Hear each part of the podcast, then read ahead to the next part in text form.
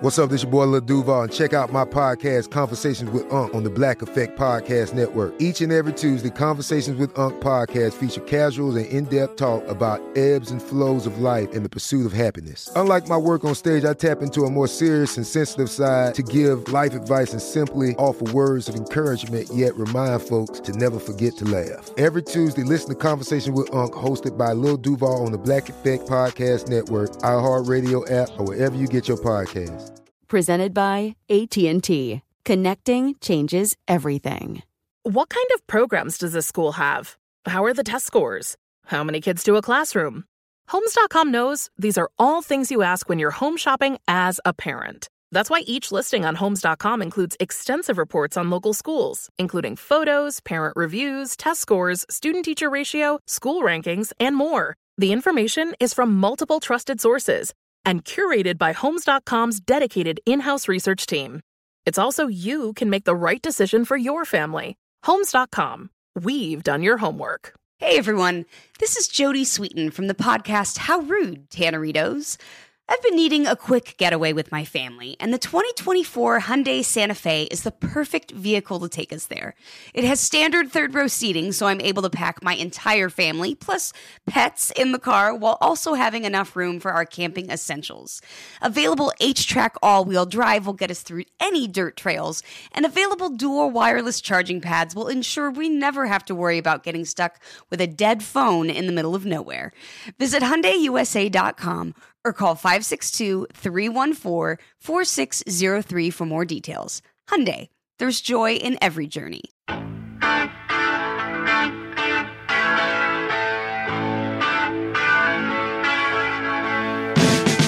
Welcome, welcome, welcome back to the Bob Lefsetz podcast.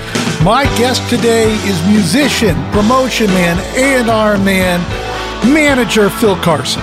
Hello, good evening, and welcome. Okay, how'd you sign ACDC?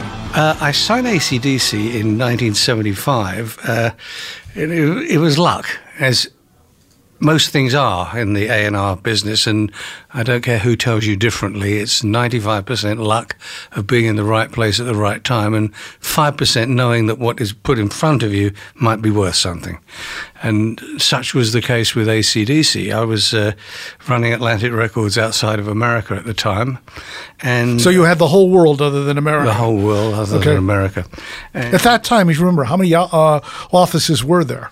Uh, well, the, the only Atlantic offices were Los Angeles and uh, New York, and mine in London. Right. But we had distribution throughout the world through uh, WEA. Right, but did did you have any people? I had I mean, like, did you have somebody in Sydney?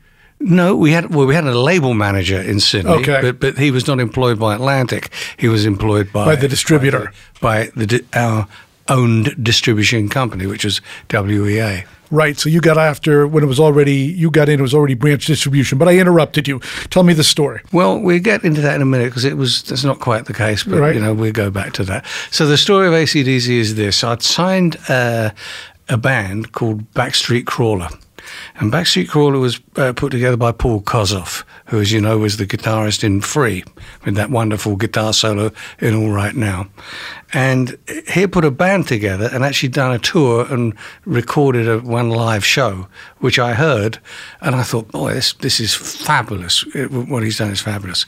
Uh, so, uh, you know, I signed the, the band. And I was A and R in the project, and I, I just felt it missed a tiny little something, and it need, I thought it needed some keyboards in in the mix. So uh, I tracked down this guy that occasionally played for um, uh, the who did he play? The occasionally played in the Free, and later he played in the Who. Uh, Buzz Bundrick, Rabbit, Right. yeah. So uh, you know, I'm trying to find where the fuck can I find this guy? You know. and, uh, so I called around all the studios, and eventually I found that uh, somebody called me and said, "Oh, well, he's managed by this Australian girl," you know. So uh, he, I, I got in contact with this young woman. Uh, her name was Coral Browning. Right. And Coral, in those days, I think she may be 23 or 24. So she comes into my office and she is drop dead gorgeous, Coral. And, uh, you know, I'm really, so well, that's very nice. But she was so professional. You know, she we made the deal for, the, uh, for him to, to record on these tracks, and uh, then she said to me, she said. I hope you don't think this is unprofessional of me, but can I talk to you about something else? Well, she could have talked to me about anything. so um, she brought out a, a, thing that I've never seen before and certainly never seen since. Uh, it, it looked like a briefcase and it opened up like a briefcase, but in the jaws, so to speak, a screen popped down. This is 1975, it's before the age of videos. So it was a back projection uh, machine that ran Super 8 with Wow. with audio, and it was uh, it was super, it was ACDC doing "Long Way to the Top." Okay, I quote it almost every day. so, so People don't realize in today's era, it's truly a long way to the top if It you want to rock and is. roll. Oh yeah. So anyway, she plays me this thing, and uh, and I, she always reminds me. I stopped it halfway through. I hit. I saw where the stop button. I said, "Well, just tell me again about this band." She said, "Well, you know, my little brother manages the band. They're from Australia." And at that time, I said, "Who gave a?" Nobody cared what happened in Australia. The Easybeats, had- Right. You know. Uh, by the way, one of the Easybeats was, it turns out, the brother of uh, a young brother, so of which there are many. So uh, I said, look, he, he said, she said, this is a the record company's called Alberts, and they're pretty big over there. And ACDC are doing really well to the point where they want to get signed. So they've given me a budget to bring the band to England. And look, I've already set up these dates, and she gives me this list of dates with all the opinion making places around London. And she said, well, perhaps you'll you'll come and see them. I said, well, I don't know. I said, I tell you, well, what if I signed them now? right? And we'll uh, we'll call your little brother on the phone, and we'll see if we can get this done. And then the record company can still send them over, but I'll put them on a tour because I've, in fact, I'm going to put them on the Backstreet Crawler tour to open for Backstreet Crawler. So he says, "You can do that." I said, "I can do that." you know? so uh, we called uh, Michael Browning and I made the deal for ACDC over the phone, which is matter of record. So I'm not giving you any unknown information here, but I signed ACDC for twenty five thousand dollars uh, per album, delivered, finished per And, album. and how many albums? Well, it's an interesting question because I signed them with the options, and I said, okay, we want three albums a year, and we want four options after the first year. So your math will tell you that was a 15 album deal, Right. Which turned out to be the most profitable record deal in the history of the music business. The last album, which was uh, sold by Atlantic to Sony was sold for ten million dollars. Now, this was before the days when A and R people got a piece of the action. Right. But you know, when it started to do well, Ahmet bought me a Bentley, so I I, I was thankful for that. You know, but uh, Okay, well, Richard Griffiths, he was the agent. He tells a story of, of course, Paul Kossoff dies on the way to do the gig. that's right. Yeah, he did. And then he says ACDC decided to play anyway. And he said there were like five people in the audience. And when they played, those five people left. And they thought, because they did the whole thing with Angus on the shoulders, whatever. Sure. And he said they called everybody they knew for the second set, totally full. It's more or less true what happened. We obviously had to cancel the actual Paul Kossoff Right. tour, but so we set them up in some pubs around London, and it, it was incredible. It caught fire really quickly, and uh, then they're doing the marquee, and it's all moving along. And uh, you know, I compiled the first album from their two first Australian records, um, High Voltage and whatever, Whatever, right. whatever it was, and that that's what made the first ACDC album. Had six tracks from each each record. So uh, Now, did you stay with ACDC as their uh, representative at the label all through their career there? sure, I did. Yeah. Okay, so the question becomes: uh, "Dirty Deeds" is not released in America when it's when it's recorded. Correct. Okay, so what was the company's viewpoint on the act at that point in time? The A and R department hated them. Okay, they said this they're going nowhere. This is a derivative album, and you know we're passing. Fortunately, I managed to intercept it before the drop notice went out, um, but it, that took a little while to do. So we actually did lose one album out of my 15 because of that uh, decision. But you know, nobody thought they were going anywhere. Right. And of course, what happened later on, uh, many years later, uh, after we'd made Back in Black. Um, I got a call from Doug Morris, who was by then president of Atlantic, saying, uh, "Look, you know, we want to release. We found we don't have. We never put this album Right. because I'd put it out in Europe, by the way. Right. Uh, and he said, "We're going to put it out now." And I remember saying to him, "Are you crazy? Because what are you going to do? You're following a Brian Johnson vocal with a Bon Scott vocal." He, he said, "Yeah, but look, it's toward the end of the year. We've had a great year. you know, this is going to infect, uh, affect all our Christmas bonuses." I said, "It will no doubt do that, Doug. But what it's going to do is create a new sales plateau for uh, ACDC. He said, What do you mean? I said, Well, look, we at the time we'd sold 5 million back in blacks. And he said, We're going to do 2 million with this, worst way. I said, You're right, we'll do 2 million, but you'll never have an ACDC album again that does more than 2 million. And I was pretty well right on that. Okay, let's dig a little deeper. So the last album with Bon Scott is produced by Mutt Lange. How does that come together? uh, John Kalodner by then had joined Oh, really? Atlantic, you know, and uh, John was, you know, really he and I used to work a lot together on making these kind of decisions, and he had seen what. Um, Mutt had- done with a with, with a group called Tycoon, which was an Atlantic release, and he and Jerry uh, thought Jerry Greenberg. Jerry Greenberg thought that this would be a, a, a very good mix to put together, and it turned out to be to be magic actually. Okay, now Back in Black, still to this moment, one of the great albums of all time. Sure. For those about to rock, didn't live up to that level artistically, irrelevant of sales. Well, let's think about it. You know, Right. Dirty Deeds came out in the middle, so suddenly you've got a confused audience. Who's the singer of ACDC? Is it this new guy from Newcastle, or is it this great bare-chested rock and roller, Bon Scott? You know, it was confusing. So we did do two million with with um, For Those About to Rock. Oh, right, Dirty Deeds. and then we did two million with for those about to rock, which I thought was a pretty good album. Had Doug not made that monumental error, uh, ACDC would have really kept going at that kind of level. But it took the steam out of it. And then after those about to rock, they had a couple of albums which didn't do that well. Right. Flick of the switch, fly on the wall. Right. Were not particularly good. They also made an internal mistake. Okay, they took Brian Johnson out of the writing mix.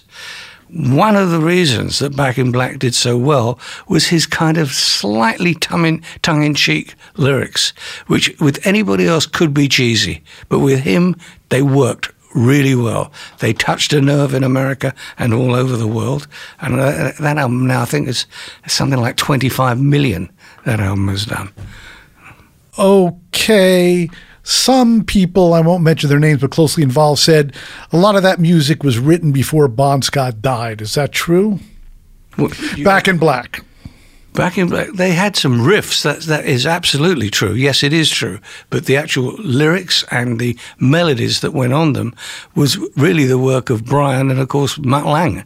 I mean, he, Okay, and then oh, I didn't know that Brian was that involved on the lyrics at that point. How did you were you involved in finding Brian? uh, I was. They, they had met Brian, funnily enough, at a show in Newcastle years ago in a club after an ACDC show.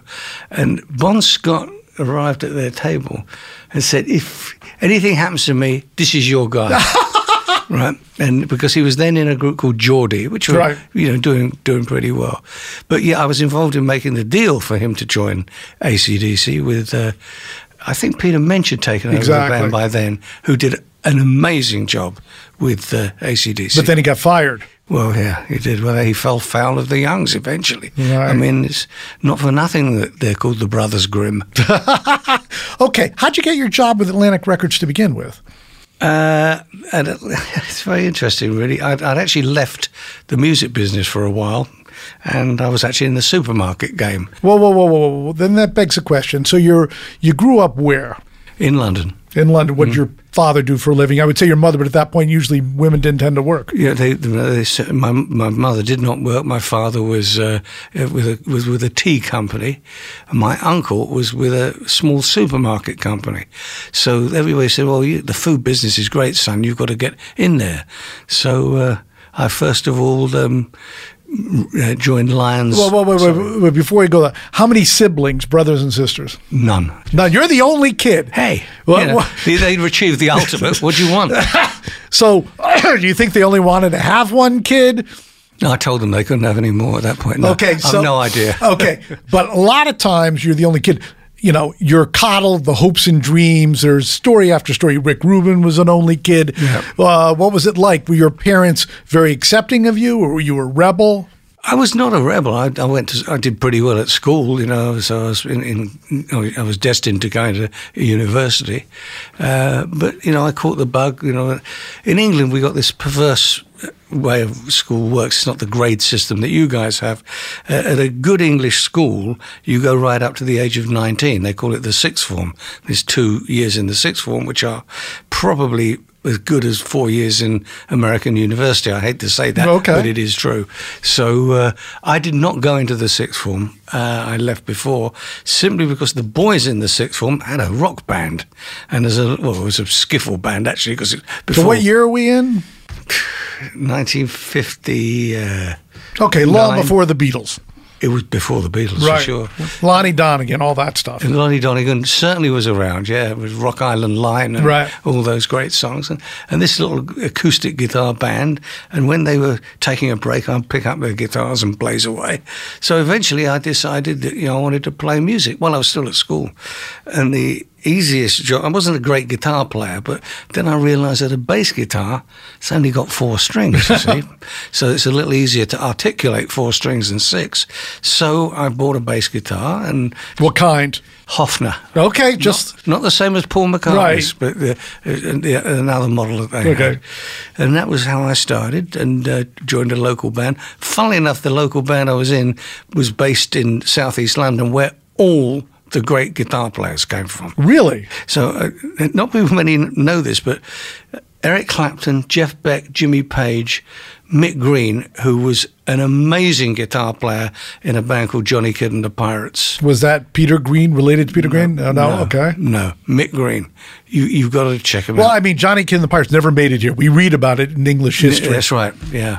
But if you listen to that group, they, they were Okay, so of those three and uh, Mr. Green, who do you personally think is the best? I've got to give it to Jimmy Page, really, although I love Jeff Beck's style. I mean, he is in, incredible. I mean, he plays with no pick. I, I saw him in concert recently, and he, he did something j- just on harmonics. It was. Uh, what was that damn song? It was a big old standard of its time. Right. Judy Garland was in the movie. What's the famous movie? Oh, you're talking about Over the Rainbow. Exactly. Over the rainbow. There you are. I wasn't too far out of the No, no. Anyway, he played that song on harmonics. I don't think he played like a regular note. It was all harmonics. I'm listening to this guy. My God, what a player. Well, I think he's the best player. Obviously, Yeah. Jimmy could write and produce that Yeah. Jeff couldn't. That's right. But uh, okay, so you're playing with this band. It's a skiffle band, I assume. Well, no, by then I'd sort of, that was the school band, but by then I bought a bass guitar and I, it was an early rock group. You know, we just, we covered all the Gene Vincent things, that, that sort of. okay, of was that your only job? No, I was still at school. Okay, In that time. but you didn't go to sixth form. I did not. I left it when I was just 17. But- Okay, So but- I was doing that since I was 15. Okay, and did the rest of the band also leave school? Well, they, I was not at school with, with the rest of them. Oh, I jo- see. I joined a group that was already already going. You know? So, uh, So could you make a living working for the group? absolutely not. That was just a, like a semi-pro little band, you know. But I got the bug. You know, I thought I wanted to play. And Okay, so did you have a day job? I didn't have a day job at that point. No, I was still at school. I'm telling you. Listen, Okay, but once you were out of school, once I was out at school, school and you're playing in the band, do you have a, your parents say, "Hey, you got to earn a buck," or yeah, they well, say, I, I got a funny enough, I got a job for a little while. I wanted to be a rocket scientist. I really did. So I got a job at the Air Ministry in London, which lasted about I don't know four or five weeks, and uh, I was in. Um, English people love and acronyms. Acronyms, you know, that's a, it was SAM with two A's, Scientific Advisor to the Air Ministry. I love that. So, so there I was in there, and I, I somehow I can't even remember how I got an offer to join a group called the Londoners. Now, the Londoners was a seminal English band. Uh, th- this was, I guess, when was that? 1960, uh, 62. Okay. The Londoners had just come back from Hamburg, and they were really on it. They were really happening band. You can read about them. I don't think they they've made a couple of records in Hamburg. Well, they, yeah, they didn't make it at all here, but I certainly No. heard the name. Yeah, well, they, they, so I joined this band. And my grandmother, who had been a showgirl in the early part of the 20th century, says to me, she said, "Well, look." She was a showbiz lady, and her my aunt, who was uh, her daughter, you know, was also in the in the show business. So she says, um, "Well, you know, what guitar? What, what guitar do you play?" I said, "Well, I play a uh, Hofner bass guitar." She said, "I don't know what a bass guitar is. What is?" it? I said, "Well, it's Right. like a bass." Okay. She said, "Well, what's the best one?" I said, "Well, Fender Precision is going to be the best one." She says, "Well, just go and get one. I'll pay for it." I said, "What?" You know how much they are? They're 125 pounds, Right. you know, which is Right. about 200 dollars in Right. today's money. So she says, "Yeah, just go and get it." You know, I said, uh, "Wow, thank you." And she said, well, "Don't you need one of those box things that goes with you know that thing so you can hear?" it?" I said, "Well, yes, it's an amplifier. What's the best amplifier?" So now I'm now I'm on a roll, right? Right. I said, well, it's a Fender Bassman amplifier, you know. Nobody had a Fender Bassman amplifier. Okay? I mean, I'd seen one in the shop window in Right. Charing Cross Road, and it was the bee's knees. Now, you've got to realise, back in those days, the first question when you call up for a job as a musician was, what you got? Okay? Fender bass, Fender bass. Oh, yeah, okay, good. If you had a van, you you you got You the, totally got the you, gig. You got the gig without even playing a note, Right. you know. So, but I didn't have a van at that point. But I did get the gig, and I wasn't a bad bass player. I wasn't bad. Okay, but a little bit slower. If Londoners were happening, how do you get the gig? Do you know? I honestly don't remember. I mean, it must have been a phone call or something. Musicians used to hang out those days in at Charing Cross Road, okay, in London, and there was a particular store where it, it was the birthplace of a lot of bands. Uh, it was Jennings Music Store. That's where they they were the Vox distributor, Vox amp distributor, and downstairs they had a basement. I mean, back in those days, I was actually in a band with Jeff Beck. It lasted nearly all day. so, uh, but you know, we're still friends. I mean, we, we were jamming down there. We were going to start a band together. I remember driving round London looking for particular musicians to join this band, but it never went past Oh. that. Okay, well, I'm getting more of a feel. Okay, so you joined the Londoners. Yes. And you weren't that good a bass player. What happens next? Well, the it, that, the Londoners were a really strong band. I mean, they're really great players. Uh, they were one of the first bands to start playing Ray Charles music, for example. So the only place people liked to hear what they had to offer actually with the American bases around eh, around England. So that's where we played a lot. And you know, you're playing like three sets a night, and it was. It, showed me what you had to do. And then I saw an ad in a in a, Melody Maker, I think it was, which was the old Right. English paper. A, a bass player wanted to join vocal group. Okay, so I said, oh, I can't sing for shit, but still, I'll f- phone up. And it turns out it's a group called the Springfields, okay, which is, in those days, it was Dusty Springfield, her brother Tom, and Mike Hurst. Mike Hurst went on to produce early Cat Stevens records. So, you know, same conversation. What do you play? Well, Fender bass. Right, right, right. So, I, but this time there was an audition, which I passed, and I joined the Springfields, and that was fantastic. I mean, they had two hits right then. That Island of Dreams and Say I Won't Be There, and we are playing all these big places. Well, big, 2,000 seat uh, package tours. You know, in England, I, th- I think it was pretty much the same in America, but they used to have these package tours that would go out, and I remember doing them with Del Shannon, Johnny Tillotson. I mean, th- these were the happening names of that time. okay, let's stop for a second. Yes. What do the Londoners say when you're going to quit? I can't repeat that in in. Uh, I mean, the, the band was sort of grinding to a halt. To be honest with you, I mean, they were, they didn't like doing these American bases. They couldn't get work anyplace else. They were thinking of going back to Hamburg, but that boat had kind of sailed by Okay, did you play on those Springfield hits, or they were they already released? Uh, they were already released by the time I, I was just a touring musician. I then. understand. And now you're on tour with all these people. Yeah. Are you the type who ingratiates and becomes friends with all the musicians, or do you stick to yourself? Oh no, I was out there. You know, I was. You know, I, you know, got on great with Johnny Tillotson, terrific guy. I sort of, I was in touch with him for years, actually. You know, and it was a, it was like a family. These tours are put together, and they last, I don't know, three to five weeks or whatever Right. it is, and you become a family. You know, and you're all traveling in the same transport, by Right. the way. You're on a bus, you know, but not like sleepers. It's Right, right. seats. It's like a regular Yeah. bus. And Del Shannon would be up there, or Johnny, or whatever the other people we were playing with, and it was it was pretty exciting, you know. So how long did it last with you in the Springfields? Just a matter of months. I mean, they told me they were going to break up in the in '63. I joined them in '62, and they Why were they going to break up? Because Dusty was going to go. s- Dusty wanted to go solo. She had some. She she fell in love with R and B music.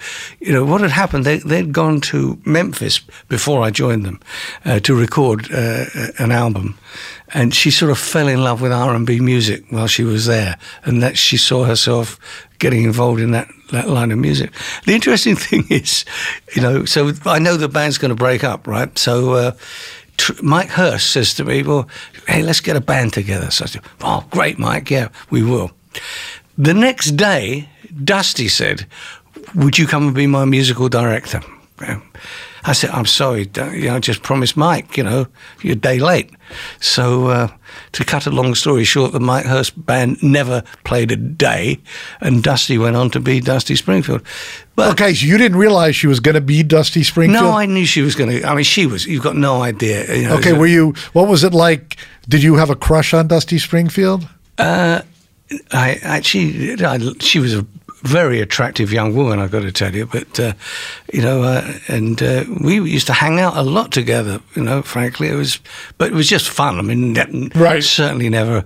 I suppose I had a bit of a Okay, so she gets another musical director. You're with Mike Hurst. Yeah. that doesn't go. Yes, went nowhere. Absolutely nowhere. So now I'm stuck with my Fender Bassman and Fender Bassman amplifier and Fender precision bass guitar and nowhere to go. So I start looking for other jobs, and uh, because I'd been with the Springfields, okay, which was a high, Right. high, pro- high profile thing, I was kind of sought after, you know. Particularly because I had the Fender bass and the Fender Bassman. But at this point, with all this work, you must have been getting better. oh, I was certainly getting better, but I've, you know, I mean, You're now Jock Jaco Pastorius. Well, not up, not quite up there. Or, I mean, in later years, you know, way after this happened, of course, when I joined Atlantic, uh, the guys in Zeppelin knew I was a, a, a musician. They used to let me play with them, for God's sake. But the, and what happened, John Paul Jones would go over and play keyboards, Right. and I would play bass, and they'd do some old rock songs. They were always very kind to me. They did things which were just in three or four chord changes, and uh, that was it. But This I- is in rehearsal or on no, stage? on stage. Come on. and uh, the interesting thing is, I say this all the time: that John Paul Jones could play better bass with his feet on the, the pedals of a Hammond organ Right. than I could ever manage. I mean, you listen to "Since I've Been Loving You," that Right. unbelievable bass line. That's uh, on the Hammond. You know, he's just. A monster musician, so really, I know I'm, I knew I made the right decision because with players out there. Well, that's just, I remember myself. Uh, we all play guitars after the Beatles. Sure. And I went to my friend's house. I had a cheap Japanese guitar. He had an ES 335. Mm-hmm. And he said, Now we're going to change keys. And I said, I'm out. that's right. Yeah, yeah. That, Okay. that so, will get you. So the Hurst band goes nowhere. nowhere, right? So I joined. Uh, who, uh, the first one I joined was uh, Houston Wells and the Marksmen. I mean, I know you know that name Of really course. well. Okay, so just to refresh those who have not heard of Houston Wells and the Marksmen, it was a uh, English country band, which was could have been destined to go nowhere, except they'd recorded with Joe Meek. Okay. Okay. The, le- the legendary Joe Meek, who was really the first independent producer of note. And they made a record called Only the Heartaches, which was a country song. And it was a hit. And uh, uh, before I joined them, they'd recorded it. So it was a huge hit. So then now we're off doing package tours with Houston Wells and the Marksmen. We're supporting groups like Billy J. Kramer and the Dakotas, Johnny Kidd and the Pirates, uh, the Beatles. We supported the Beatles on their first tour of Scotland. We were actually second on the bill to the Beatles. See, in those days, the pecking order of where you were on the set was dependent on where you were in the chart. And we had a big record. I mean, we were like 13 on the chart before. Uh, uh, they must have been higher up than us because obviously they were the Beatles by then. But uh, we actually kept them off number one in Ireland for a week. You know, it was a big okay. song. Okay, know? I remember when Beatlemania happened in America. Yes. What was it like in the UK? At what point did you realize this was just not another band? Oh boy! I mean, the night, the first night on the, the date of the tour, uh, I was sort of mouth almighty of the uh, the Houston Wells and the Marksmen. We would start with an instrumental, okay, and we're we're, we're wearing sort of country looking gear, you know. And we're so we're up there and we play this thing called guitar boogie shuffle, which is a straight kind of twelve bar blues, and uh, I'll get to the end of it and we'd start the uh, the riff of the next song, you know, and it would be me that would do "Good evening, ladies and gentlemen, how you all doing out there?" I'd now like to bring on the star of our show, Houston Wells. Well, that introduction was fine when we were headlining. The night in Glasgow, it didn't go down so well because I did my thing. Hey, I'd now like you to see the star of our show. And the audience went, whoa! like that. And I was like, Houston Wells. so he walked on to total silence. He didn't like that very much. Very. That's when I knew the Beatles were. The, oh, and by the way, by then I did have a van by then, and it was a white van, and it was exactly the same as the Beatles van. So we're trying to get out the gig. People think we're the Beatles, and the band's being rocked. So that's when I knew how big the Beatles were. Okay, but musically, of course, the first records came out in '62. Yes, and it didn't, as I say, first I Want to Hold Your Hand was released the very end of 63 in America. Right. She Loves You had come out earlier on Swan, but no one had heard it. That's true. So when this stuff starts to come out and everybody's this is a monoculture everybody's listening to the same radio show sure. et cetera et cetera et cetera mm. when was it realized when did the beatles sort of take over the scene it was 63 in, in England for sure. I mean, they were, this tour, I can't remember what month it was, to be right. honest with you, but by then they were really rocking. You know, they, they were happening. So, and were you a fan? Oh, I thought they were terrific. Are you kidding me? I, I do remember one actually at that same gig in Glasgow. Nobody had roadies in those days, including the Beatles. They had one guy, you know. So you know, they, there they were on the side of the stage, and we were directly under them. So we were going right before the Beatles. So they're there checking us out and because you, you carry your own bloody amplifier onto the stage, you know, and so uh, with, uh, with your guitar, oh no, the amplifier's already there, but you've got your guitar, and I've got right. my, my lead in my hand. Suddenly, just before we're going on, my guitar lead crumbles, and you know, well, in America, a cord, a cord, right. exactly, exactly. Okay, I love Walker Hayes. He's amazing. He's so fun, such a great entertainer. And that's why I'm so excited that JCPenney and country music singer songwriter Walker Hayes are partnering together on a new limited time men's collection for the everyday guy. The Walker Hayes for JCPenney collection is an upbeat playlist of instant classics with laid back appeal and down home vibes. As a dad of seven kids, he knows exactly what fathers want and need when it comes to their style. This collection reflects his casually cool styles with outdoor inspired details and versatile colors. Perfect for the guy living the t shirt life or someone wanting some fresh options that feel just as good. It's easy to wear, affordable styles that celebrate the ultimate family man, along with the quality, durability, and sensibility dads appreciate. Available online Saturday, May 4th at jcp.com and in store Thursday, May 16th, just in time for Father's Day. Limited time only. JCPenney, make it count. With AT&T in-car Wi-Fi, elevate your adventure by transforming your vehicle into a reliable Wi-Fi hotspot. Connect up to 10 devices up to 50 feet away from your vehicle, making it ideal for camping and road trips. Don't miss out on the fun. Embark on your next adventure today. Visit att.com slash in-car Wi-Fi to check if you're eligible for a free trial. Always pay careful attention to the road and don't drive distracted. Wi-Fi hotspot intended for passenger use only when vehicle is in operation. Compatible device and vehicle required. If you use paper, you're a human But if you choose paper, you're a papertarian. Someone who lives a paper based lifestyle because it has a positive impact on the planet. And also because it's the easiest choice you'll make all day. Seriously. It's as easy as reaching for boxed instead of bottled water. It's as easy as opting for beauty products that come in paper packaging. It's as easy as grabbing eggs in a cardboard container. And that's all in one trip to the grocery store, which, if we're being honest, you were planning to go to anyway. But paper isn't just an easy choice. Papertarians know that it's the smart choice too. Because paper comes from trees, a renewable and sustainably managed resource. And paper products are designed to be recycled. In fact, when you choose products that come in paper based packaging, those fibers can go on to be recycled up to seven times. So why wouldn't you go papertarian? I'll wait. Learn more at howlifeunfolds.com slash papertarian. So it crumb. So and Paul McCartney said, "Hey, hey, Paul, man, can I borrow your cord?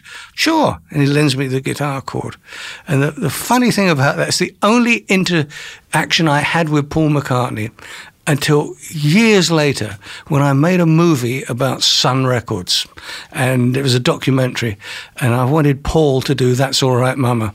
With Scotty Moore and DJ Fontana, Elvis's guys, which he, you know, got hold of his manager and he, he said, look, I know who you are. You ran Atlantic for years. I mean, everybody, I mean, I was in London. Everybody Right. knew I was there. But so he says, did you, do you know Paul? I said, well, you know, I only met him once and told him this story. He said, put that in the letter. He'll like that. and he did, you know, and he agreed to do this, this thing with us. Did, but, but he didn't remember giving you he did. No, he didn't remember that. Of course not. Of course, I just Yeah. wonder. You never know. Yeah. Things stick out. Okay, so you're playing, and they have a hit uh, the, with a country styled act. Then Yeah. what goes? Then what happens? Well, we did another record with Joe Meek, which I was on, and uh, I mean, just recording with Joe Meek was an incredible experience. So what was it like? Well, it was those days before multi-track had been invented. Right. Right. So he had two 15 IPS uh, Inches per second. mono machines. Right. Okay. And he would bounce tracks from one to the other. So he would build a song, you know, by simply bouncing tracks back and forth. And would he do that all on the same day, or would he mix after you left? he mixed after we left, but, but by the time he got to the end overdub, it was pretty done because you can't actually go back if, if you're using that principle. Right. You can only go back one or two generations. So, uh, but he would, the band would basically do the track live. And he would you'd do it many times, and he'd eventually get it right. It was in a tiny little. It was above a leather goods store in northeast London. It was like a two-room apartment. It was intense. I mean, the equipment was just these two machines and a, a, a mixer, which was rotary knobs on it. Right, right. Very unsophisticated, but he got the sounds, you know. And then he, the last thing he would do would put the vocal on, and uh, that was it. But the second record went nowhere. Okay, but at this point in yeah. time, there's Beatlemania, Sure. and not long after that, people say, "Whoa, I can make a lot of dough doing this." Yes, well, Was that somewhere the dream? No, because at the time, you know, uh, the, the next tour that we did with uh, Houston Wells was uh, with Billy J. Kramer and the Dakotas, and uh, I think Johnny Kidd was on that. So by then, this the Mersey beat thing had erupted, and they're all uh, the foremost. Cilla Black, you know, we Right. toured we toured with all those people because in this short window where we had a big hit, we were something a little bit different to the Brian Epstein crew, which Right. w- w- was the main fodder. So we just would come in and do our little thing. So how does it end with that band? Ba- badly, you know, it was. Uh, Houston Wells got too big for his boots. I didn't like him. I started a revolution, and then I found it was a revolution of one. So uh, I got the sack from uh, Houston Wells and the Marksmen, who then disappeared into oblivion. So it didn't really matter. But then, because then I'd been in the Springfields, Houston Wells, and Right. Marksmen, and I still had my Fender bass and Fender bassman and a van now. Okay, and I joined a group called the Lorne Gibson Trio. Which, of course, you've never heard of. Of course not. They uh, they, they had they were a country band as well. They had one hit in England called "Some Do, Some Don't," and they also had a, a radio series. Believe it or not, it was called "Side by Side with the Lorne Gibson Trio" on BBC Radio. And each week we would do uh, record a, a show, and it would be us and another band. Wayne Fontana and the Mind Benders. Um, the Beatles were on that show with us, you know. So that lasted a little while. Uh, I can't quite remember. By then, I was about 19, and I'm getting a, and I'm not making any money, by the way. Long distance is a tight back. Still living at home. You're just still living at home, you know, coming in late at night, and uh, it's not going down that well. And by then, my uncle had really started moving a little bit up the chain in the supermarket business. So he said, "Look, you know, I can't bring the company's too small to bring you in now, because uh, but if you go and learn the business somewhere else, you know, then we can put you in there." He eventually, by the way, became chairman of Safeway Europe. So, Oh, wow. you know, Okay. He was so- really in the supermarket yeah, business. he really was. In fact, he tried to buy Safeway with a leverage buyer. That's the kind of guy he was. So um, anyway, so I, I get a job with another supermarket, and uh, one day. Uh, the guy who was the salesman for Maxwell House Coffee and, of course, Bird's Custard, that you know well, came in to um, you know take the, the weekly order, and he's got a guy in a nice suit with him, and I'm on the floor pricing up cans of beans or something, you know. So uh, the guy in the nice suit says, uh, "Oh, we've heard a lot about you. You're one of the youngest supermarket managers in London." I said, "Well, yeah, I suppose I am." He says, um, "Well, we've got a training program at uh, General Foods, and uh, I only usually hire university graduates, but you're now about the right age, and uh, do you want to join it?" And I joined General Foods, and I was there for almost four years, and it was really changed my life actually because I then con- completely stopped playing. I didn't even pick the guitar up again. My actually my precision bass got stolen. I remember that. So uh, you know, it really disheartened me. And I went and thought, right, I'm going to do this. And I was in the General Foods um, product development group and uh, doing marketing and setting up sales campaigns and this, that, and the other. And uh, that's that led to the next job in a very perverse manner, which I shall tell you. Okay, the uh, General Foods was based in those days up in Birmingham, and uh, we were having a sales convention in London. And I remember this uh, marketing director, the guy that had hired me, said, "Look, I'm getting fed up with the." elitism that exists between the sales force and the marketing group. We're all in this together and we're going to go. We're having this convention in uh, London, and I want each of you to take out a group of salesmen. I remember, I thought, isn't that a bit elitist, right Right, there? of course. But I didn't say anything. So listen, so I've got my little group of salesmen, three or four guys. You know, we're all in suits, and I take them to a restaurant in Berkeley Square. Now, I could have walked back to the hotel we were staying at 10 different ways, okay? But I, for some reason, I chose to walk back through South Molton Street, in, which is just off Oxford Street. And we walked up there, and I suddenly realised there's a recording studio there that I'd recorded in. And uh, I said to this group of salesmen, any of you guys ever been in a recording studio? And the unsurprising answer was no. Right. So I said, I'll just ring the bell, says everybody I know. Now, bear in mind, it's a good three years since I'd recorded anything. So I ring the bell. There's this Swedish engineer in there that I'd worked with called Dag Fjellner. And he was a designer of desks. He's quite well known in London at the time. So he said, "Oh, come on up. You know, come on up. You know, uh, I'm just finish off a mix with this Swedish band. You know." So uh, this was what 19. When did I do that? Must have been 68. Yeah, 68. So I go up there, and there's this Swedish group. He's just in the mixing stage, and the manager is there. And uh, Dag introduces me to the manager for what, what I was, and the manager looks at me in a suit with these three Right. bozos. He says, what, "What are you doing? What are you doing?" Like that. you know, Right. So, so I told him. He said, "Well, you know." I want to start a record label. Will you join me? I said, okay. Just that fast. Because he was a very wealthy Swedish guy. I knew who he was. His name was Orke Erhard Larsson. And uh, he had a, a record company called Olga Records, which was doing incredibly well in the four markets of Scandinavia.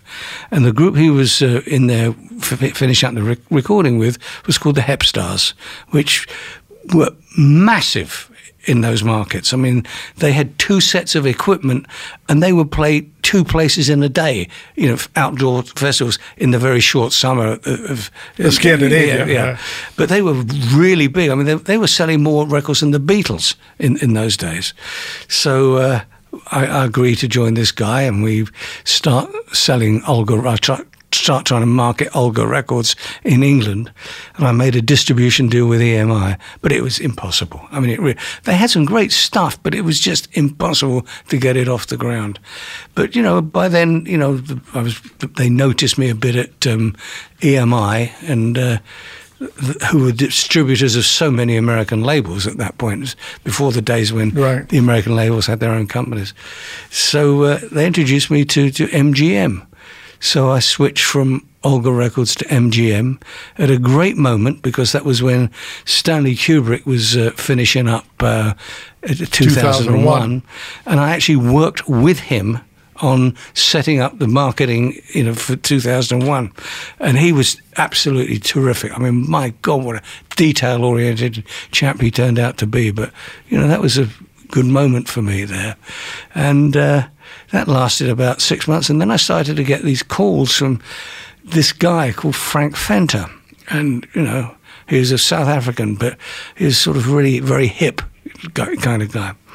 And he said, Man, you know, I'm leaving Atlantic Records to go and join. Uh, uh, Phil Walden. We're going to start a record label. We got this band, the Allman Brothers, but they need someone here, and heard a lot about you. And you know, my my boss wants to talk to you. I said, oh, well, Okay, but by then I kind of got fed up with the music business.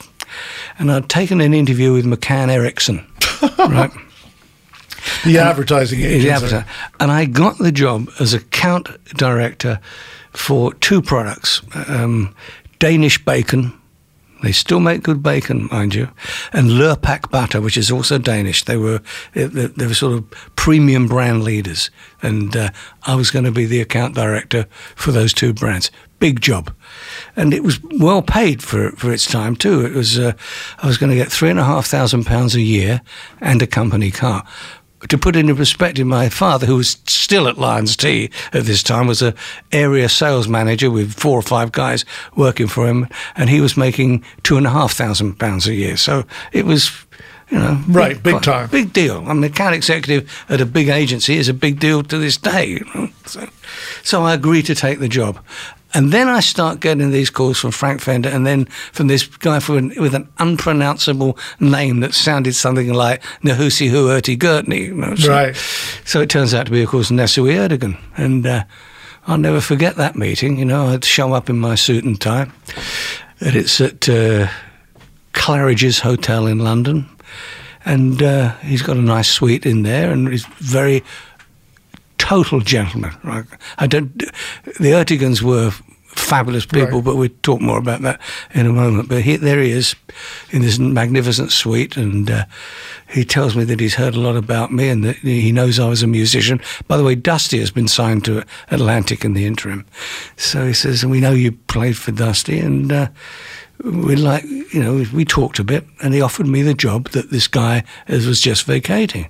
I said, I don't think so. He said, Why? I said, Well, I'm nothing like that guy. I'm a marketing guy. It's what I do. He said, It's what we want. We want marketing. I said, But, you know, I've taken a job, you know. He says, What? And I tell him what it is. And he said, He looked at me in astonishment. He said, You mean you're going to turn down Atlantic Records to work for a fucking bacon company? I said, Well, it's not quite like that. But, you know, yes, I'm turning it down. He said, What are they paying you? We get a, there's a bit of right. heat going on here. I said, they're paying me three and a half thousand pounds a year and a company car. He said, I'm going to do something I've never done before. I'll double that. No company car, and don't you dare ask me for a raise for two years. I mean, what can you do? That's how I started. Yeah. I never knew Ahmet at that time. It was just Nesuhi and me. Nesuhi by then was you know head of international and the jazz department was what he was responsible for. So I, I joined Atlantic in uh, 1969. Okay, 1969 is when yeah. the first Zeppelin album comes out. The first had been out, had just been released okay. know, when I joined, and they were working on the second one. So uh, that was uh, w- when I came in, and uh, you know, I thought, oh, good, this is a great opportunity for me to show what I can do, and you know, I was helping with the design process of the cover, and you know, so forth. And uh, Jerry Greenberg, who was the president of Atlantic then, had uh, gone to the band and got them to put out uh, "Whole Lotta Love" Right, as a an single. edited version as Right. a single. So I said, "That's great. This is huge. I'll, I'll schedule the single," which I do. Uh, I don't think I'd actually met Peter Grant at that point, by the way. But I'm working on, on the record. I think we may have spoken on the phone, but that was it. So I put the single out, okay? And I get this call from Peter Grant, The manager. the manager. Yeah, Phil Carson. it starts like that. He was a very, you know, heavy dude. I want you to come to my office immediately. So I go to his office and he says, you know, we don't want to single out. By then I'd shipped the damn thing, by the way. Three and a half thousand of them. He said, You've got to get them back. I said, I'm not going to get them back. This is it, you know. I don't care. Jimmy Page doesn't care. Get them back. He says, you want to phone your boss and ask him? So I call Ahmet. Uh, I explained to him. He says, do what he tells you. so, so I get the, the, these singles back. So we were a bit daggers drawn, Peter Grant and I, at the beginning. And uh, uh, by the way, I wish that when I got them back, I'd kept them. Because you know what they're changing hands Oh, for? yeah. No. it's like hundreds of dollars per seven inch. Anyway, I didn't keep them. I destroyed them. So that was how I, my first meeting with Peter. But we actually got to be very friendly, and uh, it turns out he lived very close to where I was at school, and uh, you know, we just we, we we built a rapport. And So was he that intelligent, or was the band that good, or was he just a bully? Oh, No, no. Actually, it's all of those, yet so much more. Highly intelligent man, could be a major bully. Uh, the band was that good.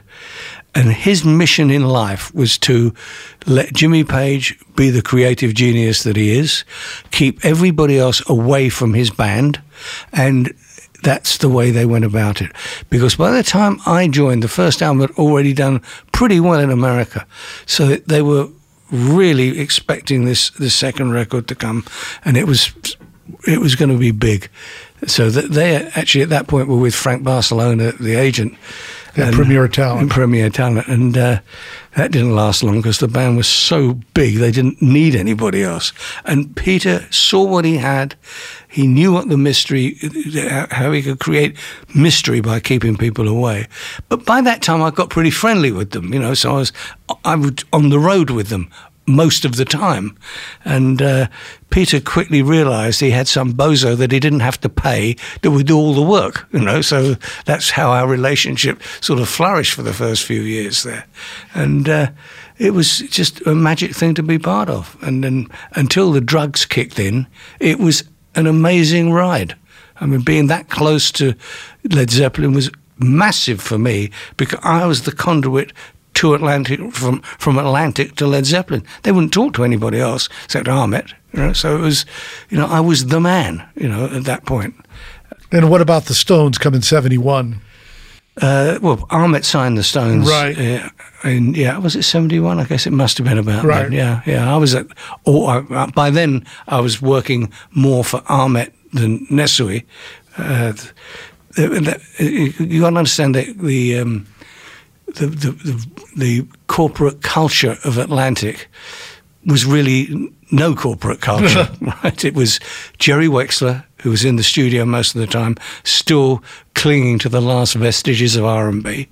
And there was uh, Nesuhi, who by that time was setting up worldwide distribution Right, with Weir, of Weir. wh- which I helped him with. I was actually on the board of most of the companies at the beginning. And uh, Ahmet, who was signing everything English that could move.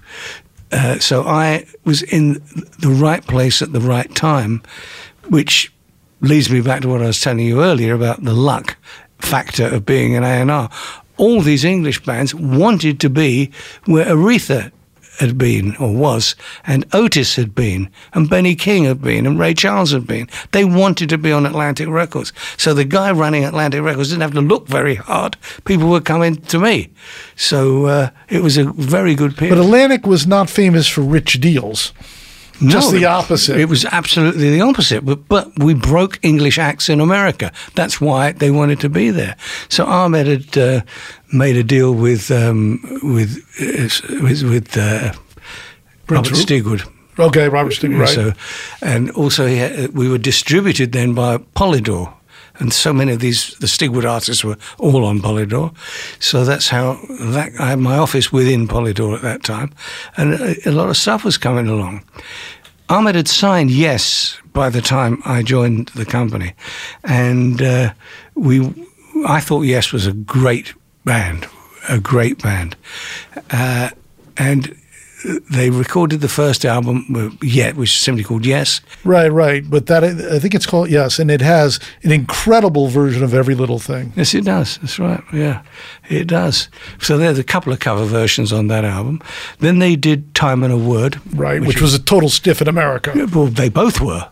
They, Okay. they sold no records. My dentist turned me on to the first one. Is that a fact? I would tell everybody about it. Yeah. How funny. Well, it it still did Right, nothing. no, it did you know. nothing. I was- yeah, absolutely. And neither did Time and a Word, of Right. But by then, I was really working this band because I thought they were terrific.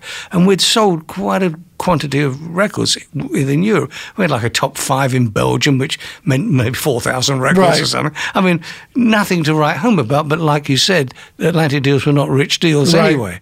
So uh, Atlantic dropped yes after Time and a Word. Okay, and uh, the drop notice went out, and uh, I, I called up Nesuhi. I said, "Man, we can't let this group go," you know.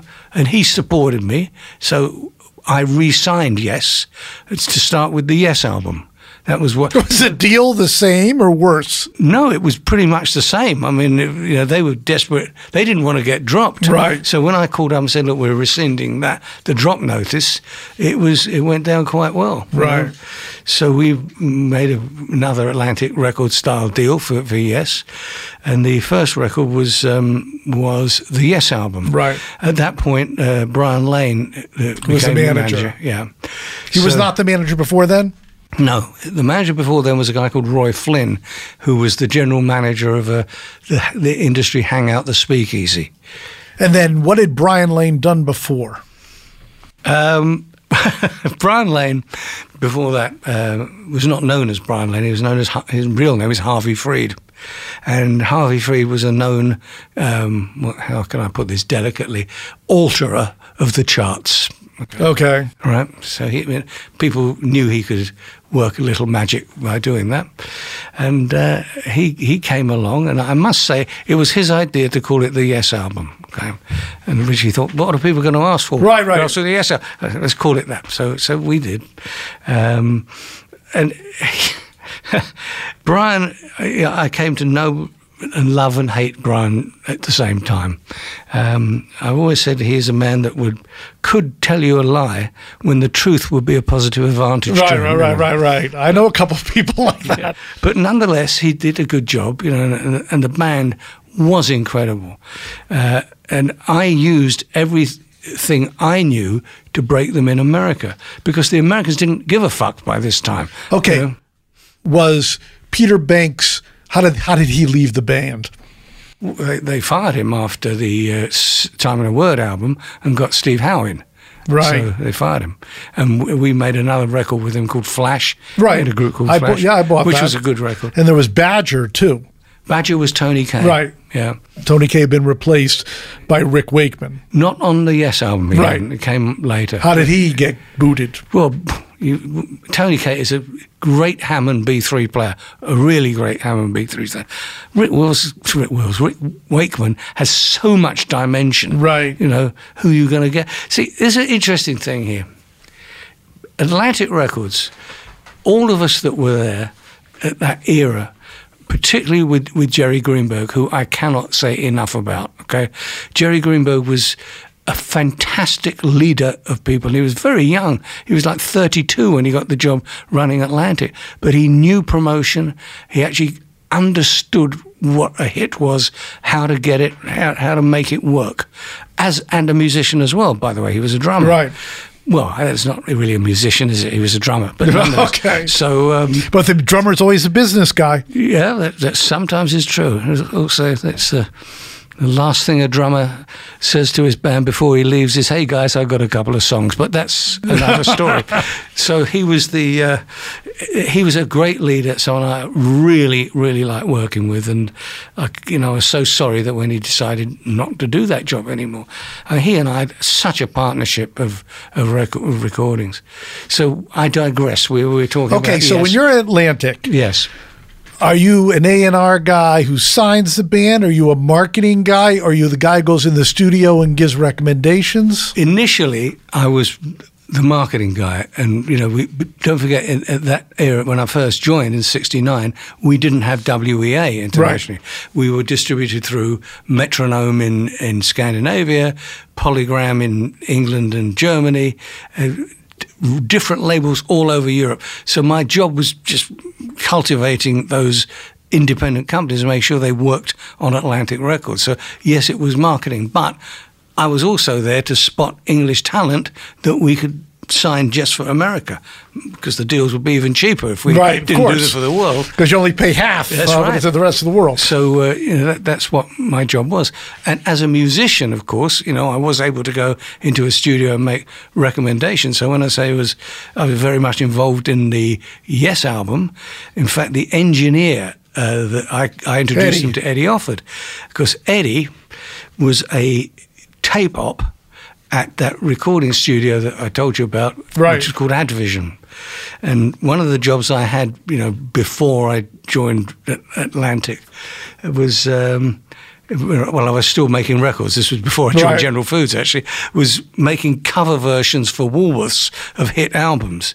And I had this tiny budget, and I had to make an album in a night. A whole album, so I would book Eddie would, with the tape op, and but he was also a budding engineer. So I would book uh, Advision Studios from eight to ten for two hours, and then. 11 to 1 for two hours, okay? Knowing that nobody's going to be, Be there. there, Okay. right. So we were just, I bought a reel of eight track. Eight track had just come out by then. And we had my own eight track tape. We'd put it on and uh, we would make an album in a night. We did that And he would mix it in the night too? everything done, finished in a night. Between eight o'clock and six a.m. in the morning when the cleaners came in, and I hired proper musicians, by the way, the top session players, to get the tracks done, and uh, then we'd just Well, that's how Mutt Lange started too, doing cover records. I think it is, in yeah. South America, uh, Yeah, South, South Africa. Africa, yeah, yeah. So okay, so when you So uh, anyway, I knew that's how I told you I knew Right. Eddie, and I introduced Eddie to the band, and he became their producer for years. You know. okay, so what were you involved in in that era at Atlantic that was not successful that you thought was going to go? Uh, well, I'm going to tell you about that, but can we uh, tell you about a couple of the sex successful? Okay, I was going to go there Yeah. for. I figured okay, Okay. a couple of successful. Yeah, right. Okay. Well, I suppose yeah. What how I broke Yes in America was because I was the guy that was taking Jimmy Page or Robert Plant, Scott Muni, you know, for the Right. hour long The sessions. DJ in New York City. Yeah, and then up in in Boston, WBCN Right. with Oedipus up there. Right. So these guys became my friends. So I would be able to get new stuff Right. with these guys. So they gave Yes the time of day, and that, that's how that really started breaking. Because Atlantic was not interested. I'd gone against the A and R. They dropped them. So now they're getting forced to work them again. I mean, Jerry Greenberg was extremely supportive, but the rest of them were not so supportive. But it, uh, So you heard Roundabout as a hit. I thought Roundabout was a great song. Yeah, okay, so then when they start to go off the rails, they do Tales from Topographic Oceans. They do the three, that's two albums. Then they do a three album live set. Were you supportive of that? Were you telling them, whoa, this is too much? Well, you know, it's progressive music. You know, in England is a hot was the hot the birthplace Right. really of progressive music. I kind of like what they were doing. Um, you talk about that three album set. It was the biggest album in the history of our German record company. The Germans love a three album set for some reason. So uh, you know, So we- there was no trying to talk them down. We'll sell more as a single or something like that. Not really. Um, obviously, we, we wanted singles, but it wasn't to be. And of course, eventually, you know, it, it, the Yes thing fell apart as well. It just, you know, Okay, so how, wait, when did you leave Atlantic Records? I left in 1985 at the end of 85. Okay, so let's go back. Okay, you had success with Yes, and then we were going to say another one. um, I signed Virgin Records to Atlantic. Wow, that's a big deal. Yeah, it was. Uh, I'd, my then wife was running uh, a, a TV show called The Old Grey Whistle Test, which is a Legendary. was a legendary show, and uh, her and the producer uh, decided that they were going to put a piece of music on that someone had brought into them that day. And those days, this is really very early on. It's before videos, so this show had a DJ. They had a live band in the studio, and they would play new music, but they put old film to new music. It was quite clever, clever the way they did that. And the, this, the producers worked out that any piece of film fits any piece of music. Eventually, it'll sync up. Right. You know, so, so they had this old, a lot of old film. They used to. This particular one was an old skiing thing, you know, and uh, you know, I, I was a bad boy in those days, you know, and I knew that Tuesday nights when the show was live, that was my date night because I know I'm going to get caught. You know, girlfriend was in the studio, so she calls me one Tuesday afternoon when I'm, you know, getting ready to go out, and she says, "You have to come into the show tonight. You know, there's someone you really got to meet. He's brought in this piece of music, and you Tubular really, Bells. You got to hear." it." And I didn't know what it was. you know. Right. So I go in there and I'm astonished by this piece of music. And the guy she wanted me to meet was Richard Branson. Okay. So I made a deal with Richard on the spot. I signed Virgin Records for $125,000. You know, and they were with us for 10 years, with Atlantic for 10 years. And, tu- and now this is another thing about this guy, Jerry Greenberg, who I know you've interviewed. So I said to him, look, I've signed, I know this is unusual. I've signed this album, which is totally instrumental. He said, we got no chance with that in America. I said, look, it's groundbreaking. Trust me. So he gets the record. He says, you're right. It is fantastic. It sounds like a movie soundtrack. So I said, well, that's a good idea, you know. He goes to Warner Brothers. The Exorcist had just been made. And the Exorcist soundtrack was cut, done with an orchestra at a great cost he plays this, or somehow somebody gets it to what's his name, William Friedkin. Friedkin, and he says that's going to be my soundtrack. That is how Tubular Bells broke, totally down to Jerry Greenberg. Right. And I, I think Atlantic sold like 20 million Yeah, there was some unbelievable figure on Yeah. that. It was really incredible. Okay. I love Walker Hayes. He's amazing. He's so fun, such a great entertainer. And that's why I'm so excited that JCPenney and country music singer songwriter Walker Hayes are partnering together on a new limited time men's collection for the everyday guy. The Walker Hayes for JCPenney collection is an upbeat playlist of instant classics with laid back appeal and down home vibes. As a dad of seven kids, he knows exactly what fathers want and need when it comes to their style. This collection reflects his casually cool styles with outdoor inspired details and versatile colors. Perfect for the guy living the t shirt life or someone wanting some fresh options that feel just as good. It's easy to wear, affordable styles that celebrate the ultimate family man, along with the quality, durability, and sensibility dads appreciate. Available online Saturday, May 4th at jcp.com and in store Thursday, May 16th, just in time for Father's Day. Limited time only. JCPenney, make it count. With AT&T in-car Wi-Fi, elevate your adventure by transforming your vehicle into a reliable Wi-Fi hotspot. Connect up to 10 devices up to 50 feet away from your vehicle, making it ideal for camping and road trips. Don't miss out on the fun. Embark on your next adventure today. Visit att.com slash in-car Wi-Fi to check if you're eligible for a free trial. Always pay careful attention to the road and don't drive distracted. Wi-Fi hotspot intended for passenger use only when vehicle is in operation. Compatible device and vehicle required. If you use paper, you're a human. But if you choose paper, you're a papertarian. Someone who lives a paper based lifestyle because it has a positive impact on the planet. And also because it's the easiest choice you'll make all day. Seriously. It's as easy as reaching for boxed instead of bottled water. It's as easy as opting for beauty products that come in paper packaging. It's as easy as grabbing eggs in a cardboard container. And that's all in one trip to the grocery store, which, if we're being honest, you were planning to go to anyway. But paper isn't just an easy choice. Papertarians know that it's the smart choice too. Because paper comes from trees, a renewable and sustainably managed resource. And paper products are designed to be recycled. In fact, when you choose products that come in paper based packaging, those fibers can go on to be recycled up to seven times. So why wouldn't you go papertarian? I'll wait. Learn more at howlifeunfolds.com slash papertarian. Okay, and you were going to talk about a couple of misses. Yeah. Do you have to go there yet? Okay. Uh, well, uh, Paul Kossoff's band was a total Okay. miss from the start. I suppose my biggest miss ever was uh, uh, the reconstituted Small Faces with Stevie Marriott. You know, Ian McLagan, Steve Marriott, uh, Kenny Jones, and Rick Wills on bass. And I thought we made a pretty good record. I had to buy them out of A and it just went absolutely nowhere, nowhere. So uh, that was my Okay, biggest- so how does it end with Atlantic? um, it ended in 1985. Five was what the last year I was involved in any way with the mainstream Atlantic. Uh, Mick Jones really A foreigner. a foreigner had, was getting an award at a TV show called The Tube, which took place in a town called Newcastle.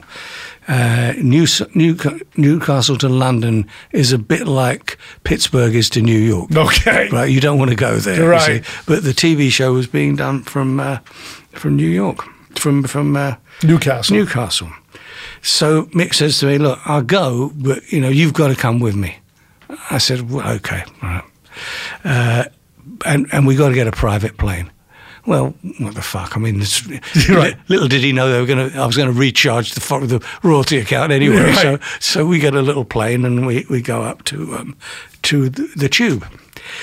And you know what it's like with TV shows. There's a hell of a lot of hanging about. Of This course. particular one was a, a live show, but they would have a, run, a live run through with one audience, and then they'd kick the audience out. And Kind know, of like SNL still does it today. that's exactly what they, they they do. So this is the same sort of thing.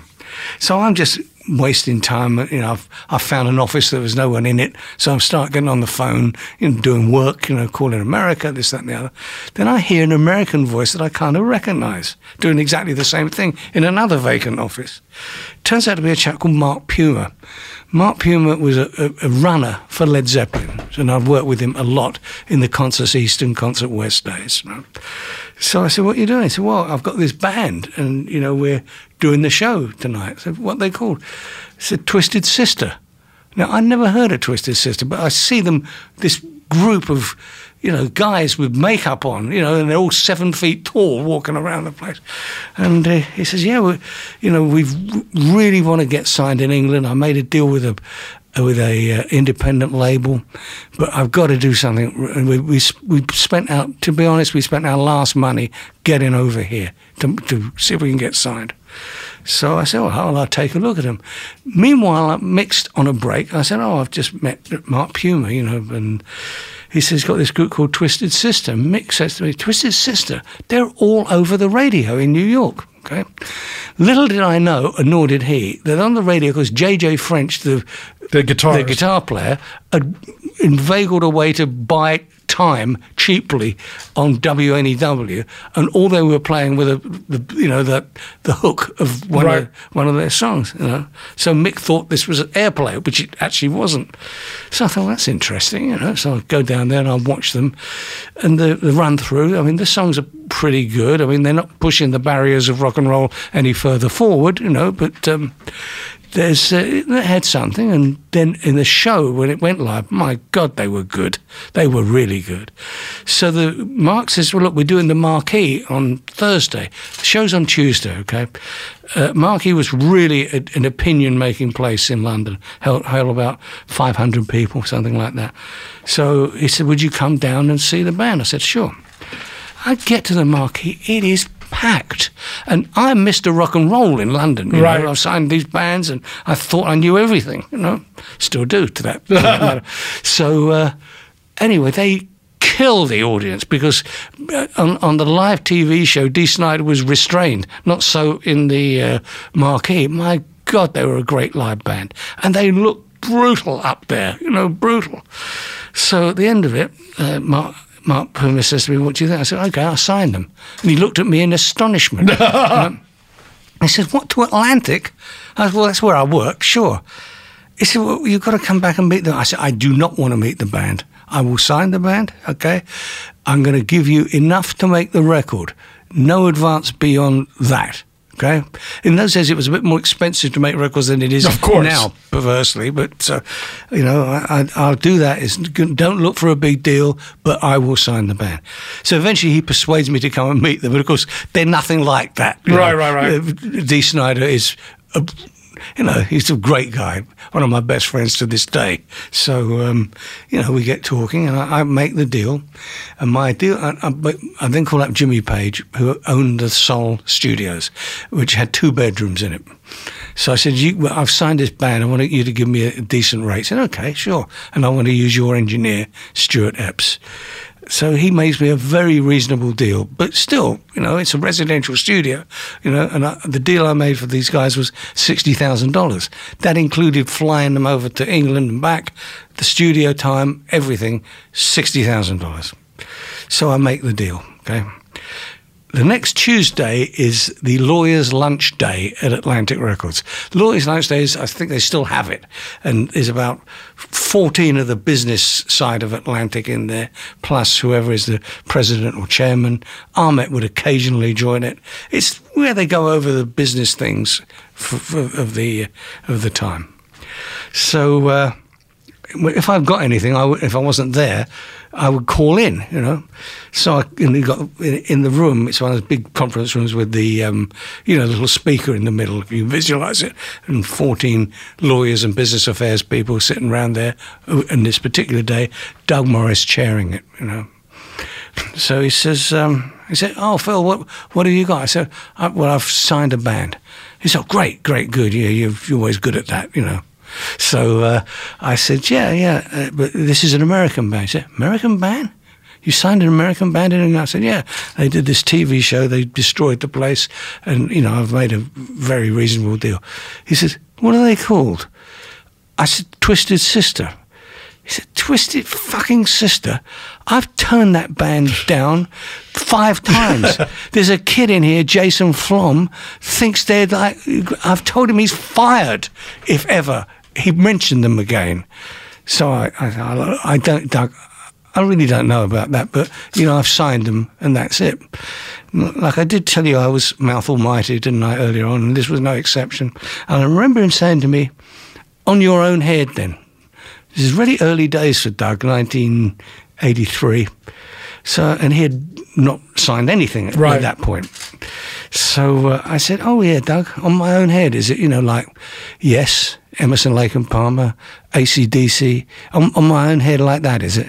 And you could hear the silence echoing over three thousand miles of telephone lines, and that was the beginning of the end for my relationship with Doug Morris. Okay, so. Uh, I signed Twisted Sister. I called up Jason Flom, who reminded me of something. He said, "You signed my band." I said, "Yeah, Doug told me that you know he was going to fire you if uh, if you mentioned them again." What do you mean your band? He said, "Well, don't you remember one day you were you were in uh, the office and I gave you a package." I said, "Yeah, I vaguely remember that, and I, I did remember it because." I, you know what I do. I used to get the eight o'clock flight in the evening back to England, and uh, he'd given me this package, as he so rightly said. And I was sitting in my first class seat, you know, sipping my first glass champagne and about to enjoy my first glass caviar. And uh, I thought, oh, I better listen to little Jason's stuff, you know. In those days, you, that, I think Walkman had just come out at about that time. So I opened this package he gave me, and the first thing I pull out is like a, a, a, a cassette. Then I pull out a picture of this this band. This is before I'd seen in women's clothing, you know. And then the next thing I pull out is this, this stenographer's pad about eight pages of closely written notes by Jason Flom about this band. And I took one look at the picture, one look at the memo, another look at my champagne and caviar, and I threw the whole lot in an airline trash bag. Right. So I didn't even know it was his bag. but I will give him this. You know, he has claimed he signed Twisted Sister. He did not. But without any shadow of doubt, he broke Twisted Sister because he made it a mission. He was going around putting up posters himself everywhere. And, uh, you know, that nobody cared except Jason Flom about this band. And he did it on his own. And we got that first album up to 200,000 or whatever it was, which is enough to make the next album grudgingly, you know, from Doug and so forth. And, uh, that was a big, big moment, really, because the second album did have songs on it, and Doug got behind it. But I'm just remembering some some little thing. After I'd made got them in the studio, uh, we were making the record, and I realised there was a song on there that could be a hit single. So I said to him, "Look, what we're going to do? We, we track everything, then we're going to concentrate on I Am I'm Me." Okay, we're going to finish it up, mix it, get it done before we address any overdubs, mixes of anything else. And so I'm at Jimmy's studio, six weeks, we do this, and it sounds great. So then I got them a gig at the Marquee because people wanted to have the band back. So I said, we're going to do two nights at the Marquee, we're going to record it live. Okay, the B side of a 12 inch version of the single will be 20 minutes of Twisted Sister live. Okay? So the result of all this is I went a little over budget. I, the deal was 60,000. I think I came in at $72,000. And I called up Sheldon Vogel, who was the financial, actually vice chairman of Atlantic, who was, you know, really enamored by Doug Morris in those days. Not so much later, but in those days. And, uh, he, we, we had this hell of a row. He said, uh, he said, I've just got this invoice here from uh, Sol Studios, and uh, we're not going to pay it. I said, what, what, do you mean you're not going to pay it? He said, well, you're 12000 over budget. I've paid the rest of it. I'm not paying the overage.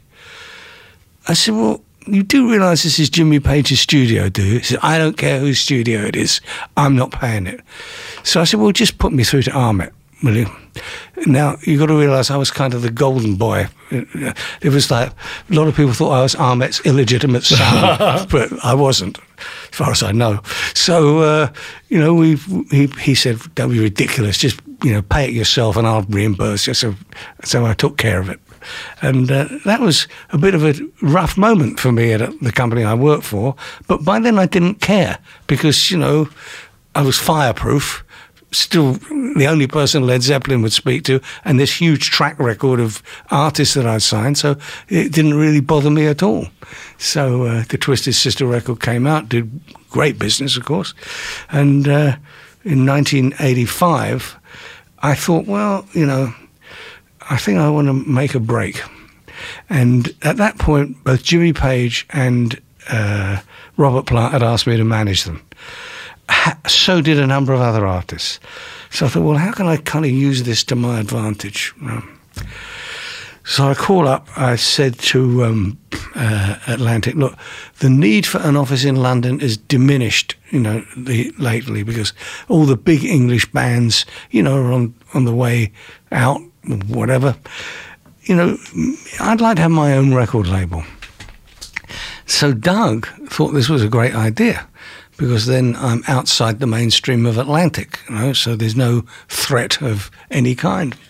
So I will never forget the meeting that we had when we did this. I said, look, I just want like a reasonable deal. Uh, but I was making quite a lot of money back in those days. But I want a reasonable deal. I want some kind of salary. It doesn't have to be what you're paying now, but I just want, you know, T and E, the uh, you know office paid for, you know, and uh, I want to set up a record label. And but I also, you know, want to manage any artist that's on Atlantic. I know I've already got Jimmy right, right. Robert, okay. So Doug couldn't wait to make the damn deal. He really couldn't. And Steve Weiss was my attorney in those days. Legendary guy, as you know, Led Zeppelin, Vanilla Fudge, Dusty Springfield, even.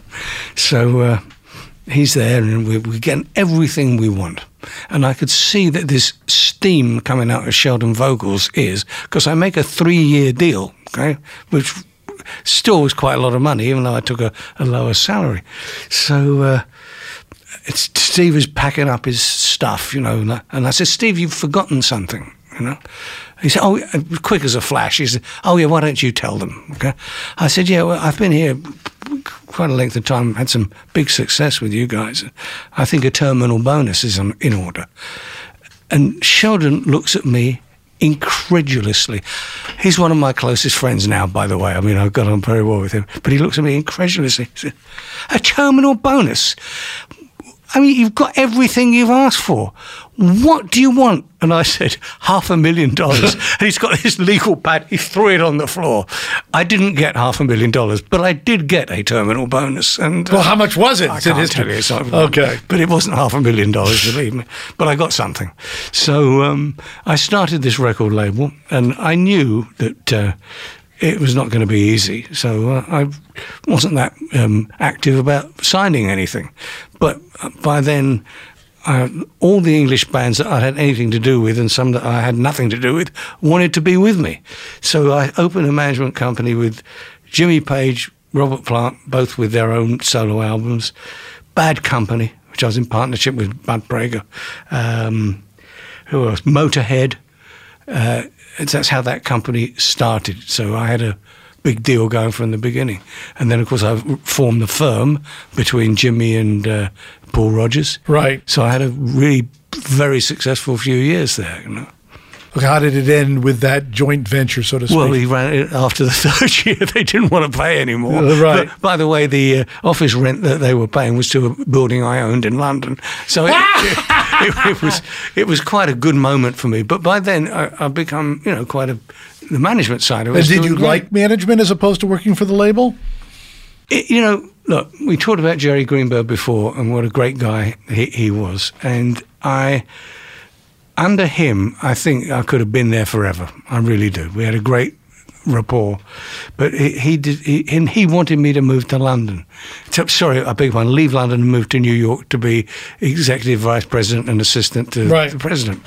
So. Um, I didn't go, you know, and in retrospect, I think he was sort of knew what he wanted to go, and he was sort of grooming me to be the next president, which logically I would have been at that point.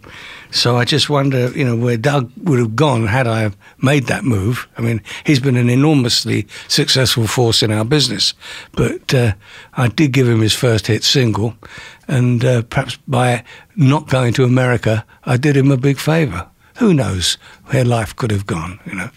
Okay, so today you're involved with Foreigner. I am. And anything else, or are you just a Foreigner? I've been trying to retire. I'm 75, you know, I'm trying to give it up. But Foreigner is a, is a great love of mine, even back when Jerry Greenberg and John Kalodner signed them back in the uh, early days. I knew Mick as a musician, by the way, back in that era I told you about. So I knew who he was, and he he actually is a great guitar player who came from the same area as Jimmy Page and uh, Eric Clapton and uh, Jeff, Jeff, Beck. Beck. Uh, and he's just a, a, a brilliant player. And uh, he didn't form one of those English bands because uh, a French singer came over to, to, record who used to have Jimmy Page, you know, as, as, his guitar player. He was trying to find a guitarist to uh, go back with him to Paris. And uh, eventually Mick Jones went to Paris. He was with Johnny for years. Most Americans have not heard of Johnny Hallyday. Right, just recently died. Yes, he did. But he was to France what Elvis was to America. I mean, if Elvis had lived he would be no bigger in America than Johnny Hallyday was in France when he died recently. I mean, the, the government closed down the Champs Elysees to do a procession for Johnny Hallyday. I mean, he was enormous. And Mick wrote a number of his hits, and uh, that was that was just you know quite a, a, big deal for Mick Jones. Believe me, you know. So how did uh, he start Foreigner? He started Foreigner with um, Mick started Foreigner. Yeah. yeah. He came back uh, to England, started working with Gary Wright in uh, Wonder Wheel and a couple right. of other projects. They moved to New York, and he had this bundle of songs, and he took them to Bud Prager, who was managing Mountain, which was one of the bands that uh, Mick was in. He said, "Oh, I've got these songs," and Bud Prager said, "Well, they're pretty damn good. You know, let's demo them." And I must say that not many people know this, but Bud Prager, he invested everything he had in Foreigner, everything, including his pension plan. You know, and uh, first of all, they were turned down by everybody, everybody, including Atlantic. But then, you know, he, he persevered with Atlantic and eventually had uh, Jim Delehant and Jerry Greenberg. Jim Delehant was in A&R, come down. I don't think Jim Delehant liked them at all, but Jerry saw something in them, and the rest is history. Well, you know, the funny thing is, I vividly remember hearing that song on the radio. Feels like the first time, and I literally, you know, people talk about this, but I literally drove to the record store. Yes, they- I just yeah, had to be able yeah. to play it at infinitum. Yeah, I read what you in your your Right, blog what you right. said. You know that was, uh, but you're right. A lot of people did that. But there's a funny thing about Foreigner that uh, you know that, that that's worked to our advantage in later years. But they were a bit of a faceless band. Right. You know, most people out there couldn't name anyone in Foreigner to this day. So what had happened in 2004, I called Mick up out of the blue, you know. I said, uh, what, what you doing? I haven't seen anything that you're doing lately. He said, well, you know, I'd mm, kind of given up. You know, Mick, uh, sorry, Lou uh, had this illness which, you know, prevented him from delivering. you know. Right, Lou Gramm. Lou Gramm, yeah. And, uh, and, and Mick had his own issues back in those days with alcohol and so forth. And he, he'd by then become sober, but he was still very nervous about doing anything. But this was all in one phone call, you know. So, you know, man, those songs, they're just too good to be sitting there. He says, I think, you know, let's get a band together. So on the phone, I could hear him oh, perking his ears up. Right. Because we had a good relationship. He, he knows, he knew what I was capable of. I said, he said, what do you think then? Who will be in it? Well, I was managing Jason Bonham, who I've managed since, since he was a child. Right. And uh, I said, well, we'll start, we'll have Jason on drums. Well, the funny thing is, Jason's was on Jerry Greenberg's label. Yeah, I signed him to it. I know. I, I never knew that connection. Yeah, right. So, uh, Okay, so okay, we'll start with Jason Bonham. Yes. So uh, I, I said, and I tell you who else I, I would like to get in. There's a guy I put into Yes years a few years ago. He wrote Owner of a Lonely Heart. His name is Trevor Rabin. He's a formidable musician, but he's really doing a, started doing soundtracks now. But I think I could get him. So I call up Trevor. He's very interested. So we had this uh, mix now, you know, feeling Right. feeling it. So uh, we had a meeting at uh, Trevor Rabin's studio. Jason, uh, Trevor, me, and Mick, and we're ready to go. We, we're going to find a singer. Jason said, "Well, you know, what about my singer, Charles West? He was the singer of the Jason Bonham band." So we said, "Well, well, we try him. Yeah, why not?" So we start thinking about who else is going to be in the band, and you know, they go. Mick goes back to New York, and you know, I was living here in those days, so. Uh, Trevor calls me about four days later. He said, oh, I can't do this. I said, What do you mean? You're pivotal to what we're doing. He says, Jerry Bruckheimer has just offered me like a seven figure number to do a, a soundtrack. I think it might be that one about asteroids or something. Right. So uh, I have to do it. By the way, he is a consummate musician. You know, he can, he can conduct a 90 piece orchestra with no trouble and an incredible engineer, too. He's just that guy. But we weren't going to get him. So uh, that was the end of that. But by now, Mick is interested. So, you know, I managed to get a gig with a radio station up in Santa Barbara that uh, they're doing a charity event. So let's just take a gig for the hell of it. So we get the old Foreigner sound guy, a guy that had played keyboards for years with Foreigner, Tom Gimbel, who's the multi instrumentalist that we, we have to this day, and Jason. And uh, oh, Jason called up um, Jeff Pilson. He had been in that movie Rockstar with Right. Jeff Pilson. So we got Jeff Pilson on bass, you know. Um, it was a formidable band, actually, even without Trevor Rabin. So the, the, it goes down great at this charity event, which is in 2004. And uh, he said, uh, well, you know, let's let's have a go then. Let's try and do this. So we did. Unfortunately, Charles West didn't make it because he was so enthusiastic during rehearsals. He had completely blown his voice out by the time we did the show. So we knew we had to get somebody else. So we looked around. We auditioned everybody. I mean, Jimmy Barnes from Australia, Right. Who is, a, by the way, I tried to get a band together with him and Jimmy Page years ago, but Jimmy Barnes blew that one. Uh, but I still think he's one of the greatest rock singers ever. You remember Cold Chisel? Of course, I saw them opening. No, I saw Angel opening. I don't know if I saw Cold Chisel, but Uh. whatever. There were some great bands in Australia. Well, they worked. The thing about the Australian bands was they said live they had it totally down. I remember seeing INXS at the Whisky. It was just astounding. Yeah. Yeah. Okay, so it doesn't come together. You're looking for a lead singer. Yeah. Uh, and we were going to go out with Charles West again because we couldn't find any. We honestly we auditioned so many people by tape. Some pretty name artists. Joe Jolene Turner was one, Right. and you know nobody was really getting it. So at least Charles West was an incredible front guy. Right. So uh, we said, okay. Mick authorised me to get a few shows. I was begging to get twenty thousand dollars shows, and it was that difficult because the last tour was terrible with uh, Lou not being able to cut it properly. So, uh, but I get a, a string of dates together, and uh, we're getting ready to rehearse, and then Tom Gimbel brings in this tape of this kid, Kelly Hansen. And we one listened to the tape. He'd, he'd had a karaoke mix and he's singing foreigners. So with about five days to go before the first show, we gave Charles West the bad news, and Kelly Hansen took over and changed everything. He's a f- fabulous frontman. Have you seen the band? With Uh, I haven't seen it with Kelly, but you know, what about the videos? You were making some kind of documentary with Lou, and they were shot like in Nassau Coliseum or somewhere, or Jones Beach. They're online probably three years ago. No, not the last thing we've we, we've done with Lou was, was and the rest of the old band was a series of shows called Double Vision, where we have the current band Right.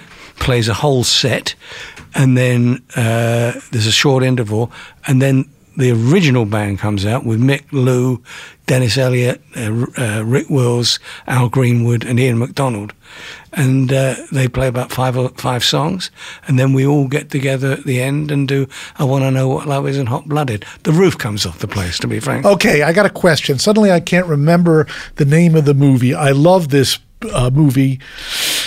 And it begins with an S or something. In any event, it's an English movie about getting a band back together.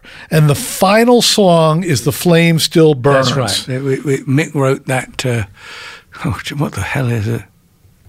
The group is called Strange Fruit. Exactly. Um, the name of the movie, I keep forgetting that name. Right. It's a damn good movie. Yeah, so I love that, but one Yeah. great rock music. How did that song get in the movie? The director knew Mick and called him up and said, "Look, I need the, the songs I got aren't making it. I need you know a couple of songs," and he wrote seven songs in a week. One of which were, they all used in the movie. Uh, Flame Still Yeah, Burns, which which was, I think, is even better than uh, I Want to Know What Love Well, Is. we've recorded it again. Yes, I've. I've listened to that Yeah. version. Okay, so at this late date, you're involved with Foreigner and you're trying to get out of the business.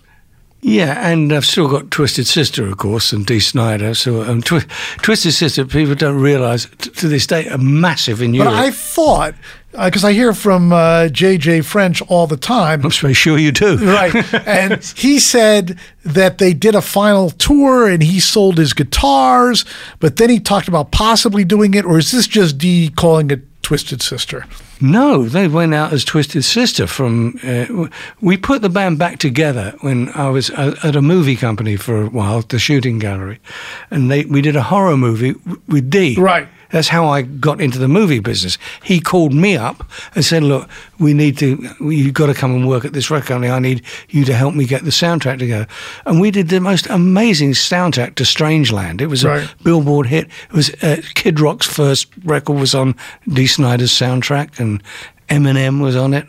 Uh, we had everybody on this damn record. It was a big hit uh, soundtrack. Not such a big hit movie, but for a cult movie that cost Right. very little, it, it did okay, you know. And uh, after the movie came out, we decided we'd try and cut a Twisted Sister song to go on the soundtrack, which we did, and it was pretty good. So we decided to give it a go again. This must have been 2000, something like that. Right. And the first thing we did was uh, we got an offer from uh, what's what's that organisation that brings entertainment to the troops? Oh, got USO. USO to go to Korea. So we did. We went to Korea, did a thing for the troops, and by then everybody wants to give it a go again. And we took it up to a pretty good level. We were headlining with Ozzy and Metallica in uh, the, a series of uh, events in Europe. And the last time Foreigner did Bang Your Head, which is, no, not Bang Your Head. What's the big one in, not, there's two really big ones. It's about Foreigner. No, It's big, about Twisted Sister. big German rock festival. Reeperbahn. That's that's a. Uh, um, I know what you're thinking, but that is the sort of red light area in Hamburg, the Reeperbahn. Shows what I know. I know. I, I now I'm getting to know you. Nurburgring. What, what No, is it? Nür- That's a racing track. That is, but that's a big one. Rock Rock am Ring is is a big one. right. God, Wacken. There's a show at Wacken. Massive. 100,000 people show up. So about three years ago, which was the last time Twisted Sister did play Wacken, they headlined and uh, Foreigner were one of the support bands. And uh, Mick wondered what universe he was in when he was there. Actually, we, the funny thing is, we were making a little documentary, and uh, so I'm asking Mick questions. And I remember, I remember I started. He's sitting there, knowing he'd just done a set, knowing that Twisted Sister are headlining. Okay, so I, my first question to Mick Jones was, uh, "How did Twisted Sister change your life?" That note, we can continue stories for hours. Phil, you've been fantastic. Literally, I just had to cut you off because we can't go on for four hours. But your stories and your career obviously is unbelievable. You were there when it all happened. You were not only a fly on the wall, you were a participant. Mm-hmm. Is there anything specifically we didn't cover that you need to cover? I, I just I had a little period I had in the movie business. where I had a lot of fun with. I made a, a, a documentary about Sun Records. I saw that. Was that one on PBS? Yes, it was. That was great. American Masters, thank you. And we did the the soundtrack was pretty damn good too. I got everybody. I've- Paul. Once I had Paul McCartney, Right. I, I then called Bob Dylan. Right. Once I had Paul McCartney and Bob Dylan, I called Tom Petty. So and Jimmy Page and Robert Plant played on it. It was a marvelous soundtrack. So uh, PBS wanted to do another one, so I did the uh, the house that Ahmet built, the story of Right. Atlantic which was a pretty good movie too. So I was quite proud of that departure from music into the, the movie business. I learned a lot. This little company, the Shooting Gallery, had already had a, a big hit when I joined. They made uh, they made Sling Blade. And they specialised in low budget art films, and uh, it, I think I put the average age up by about ten years when I joined these people. But it, we we had a bit of a run, but they got carried away with it, and That's you know the problem with movie business. Without a catalog, Carolco was the most successful independent movie company of all time. They went bankrupt. Yeah, yeah. It's like now there's STX today. They finally had a hit. The thing I hate about the movie business is everybody has a fucking opinion. Oh, yeah. Okay. Whereas in music, well, now the executives think they're big, but in reality, it comes down to the musicians. sure does, yeah, And yeah. you know, and it's something you feel or don't. Yeah, actually, it's an interesting thing there. That uh, uh, I always felt that nobody could catch up with people like Jerry Greenberg and me because we had the greatest possible training that you could ever have from Jerry Wexler, Ahmet Ertegun, and Nesuhi Ertegun. And I remember, uh, and Tom Dowd, the Right. engineer. I remember, I think it was either Tom Dowd or, or Jerry said to me one day when I was got the job and I'm in London. He said, "Look, if you're going to sign a band, make sure there's at least one virtuoso in the band you're signing, because virtuoso musicians don't play with good musicians; they only play with great musicians. And if you think about it, there's four virtuosos in Led Zeppelin Right. right? There's two or three in yes. You know, this is why, as you so rightly put it, it's the music that counts. And that training from those three guys always uh, kept that in my head. But I have to remember something that Doug Morris said to me uh, on that fateful day. He said, What about this? Because I used to do little talks to our people from time to Right. time, you know, and I'd always quote this virtuoso musician scenario. What about that uh, that thing you pontificate about when you're talking to people about how you've got to have a virtuoso musician? Who the fuck is the virtuoso musician in Twisted Sister? I said, Dee Snider. He said, What do you mean? I said, He has virtuoso charisma. Absolutely. Absolutely. You know, this, you know, the you, you bring up a lot of things. One, do you have to see the band live in order to be convinced, or can a band make it and not be great live? Uh, a band bands have made it and not Right. great live, of course. But yeah, and for me, I had to see a band live, and that's another thing that Ahmet taught me. You know, is that you have to go and see your bands play even after you've signed them, because that's when you see your band meet their audience.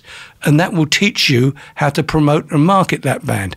Ahmet was, and we could, we- should do another program about Ahmet because you know he was my mentor and my friend for many years. I did produce co co-produce rather the final Led Zeppelin concert with which we did for Right. Ahmet, and uh, Well, I just know all my dealings with Ahmet, which were not legion, but I remember I wrote about the song Black Velvet, and I was saying how, you know, it wasn't going. Me and goes, that track is a number one record, which, it, like, you know, like six weeks later started to get traction. Yeah, yeah. And it went. Oh man, they knew this. I mean, I remember way after I left Atlantic, and way, you know, way after my Strangeland soundtrack had come out with Kid Rock on it. He said, "I want to go and see this guy Kid Rock, you know, at the, the playing at the Roxy." And we, we we went along, and we were sitting there. Kid Rock comes out, and nothing had happened yet for Kid Rock. Right. Actually, he turns to me and says, "This guy is." Could be as big as Elvis, and nothing had happened at the time. Right. And he was pretty well right. He uh, erupted. Kid Unbelievably, and Kid Rock's one of the few people. He's made a lot of money, owns his own plane, Yeah, and he yeah, still sure. can work. I mean, I hear from him all the time. He's he's an interesting character because his image is low class, but he grew up in an upper middle Yes, class family. yes, his father was the He doesn't dealer. like people to know that, by the way. exactly. But the other thing I think that you were with, and this is what people don't understand about the music business today. It's mature. Mm-hmm. You were there, okay, before the Beatles, which showed how much money and how, what reach you could have. Bef- when there was still independent distribution, when these people still own the label. yes, that's right. Now, nobody in the music business has their own money in the game. No. When you have your own money in the game, Oh, boy. I have a I have a promoter friend who promotes uh, clubs in Boston. He says. You've never really been a promoter till you've gone to the ATM at two in the morning to withdraw money to pay the band. yeah, yeah, yeah. It's just really so I you know been there. I mean, one of the things on luxury I have is you know I was conscious when the Beatles hit. Mm-hmm. It's like I'm watching some of the Woodstock documentaries and they're talking about Vietnam War. Yeah. people have no idea what it was like to get your draft. I mean, be freaked out. You're going to have to go to this war, get your ass shot yeah, off. yeah, sure, yeah. It was really crazy. Um, yeah, I imagine. I mean, obviously, that was when Zeppelin were breaking at the time the Vietnam War was raging. You know, it was a awful moment in American history. You know, for sure. I saw Zeppelin a couple of times. First time I saw them at the New Haven uh, Collis, uh, Yale Bowl, and they were not good. This is just after the third album came Yeah, out. yeah. And you may or may not remember in 75, they canceled the tour because of uh, Right. Robert's son uh, right. dying. Yeah. So uh, they were going to play the Rose Bowl, and they didn't. But they came back in 77 and played the Forum for a week. They were unbelievable. Yeah. They played all the songs. I mean, my favorite Led Zeppelin song is 10 Years Gone.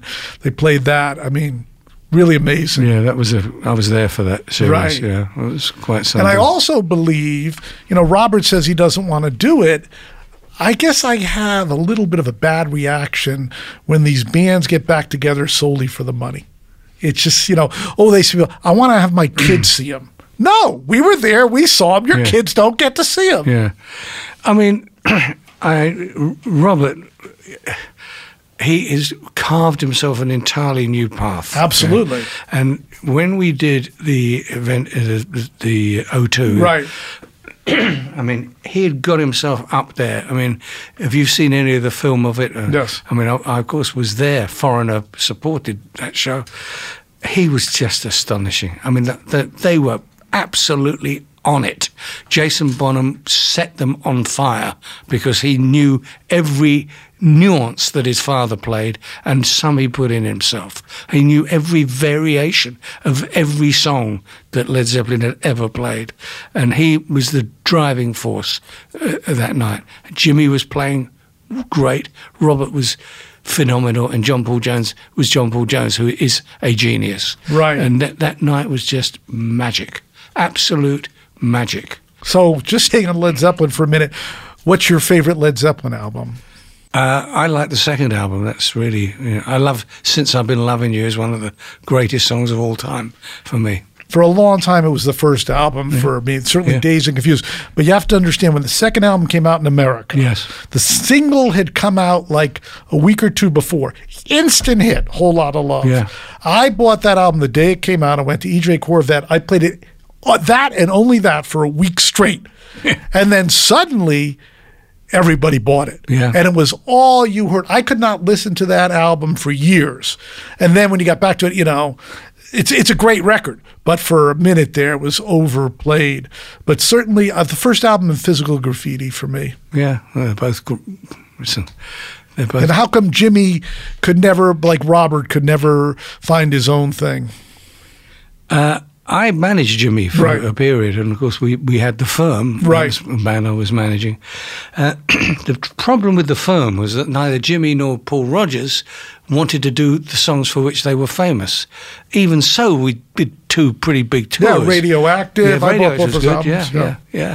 And there's some good songs on it. But if only they'd just done a couple of bad company songs and a couple of free or a free song and you know a Yardbird song and a Led Zeppelin song that I could have been retired many years ago. you know. Well, Robert Plant did. I was a big fan of the album with 29 Palms, Yeah. et cetera. But when I went to see him on that tour, he would play some Zeppelin stuff. Oh, he does now. Right. I mean, I managed Robert for a while, and uh, we'd parted company over that because uh, you know I remember having a conversation with him uh, outdoors in a restaurant with his band at one table, Robert and me and our respective girlfriends at another table. Between us was Nile Rodgers, okay, and his girlfriend.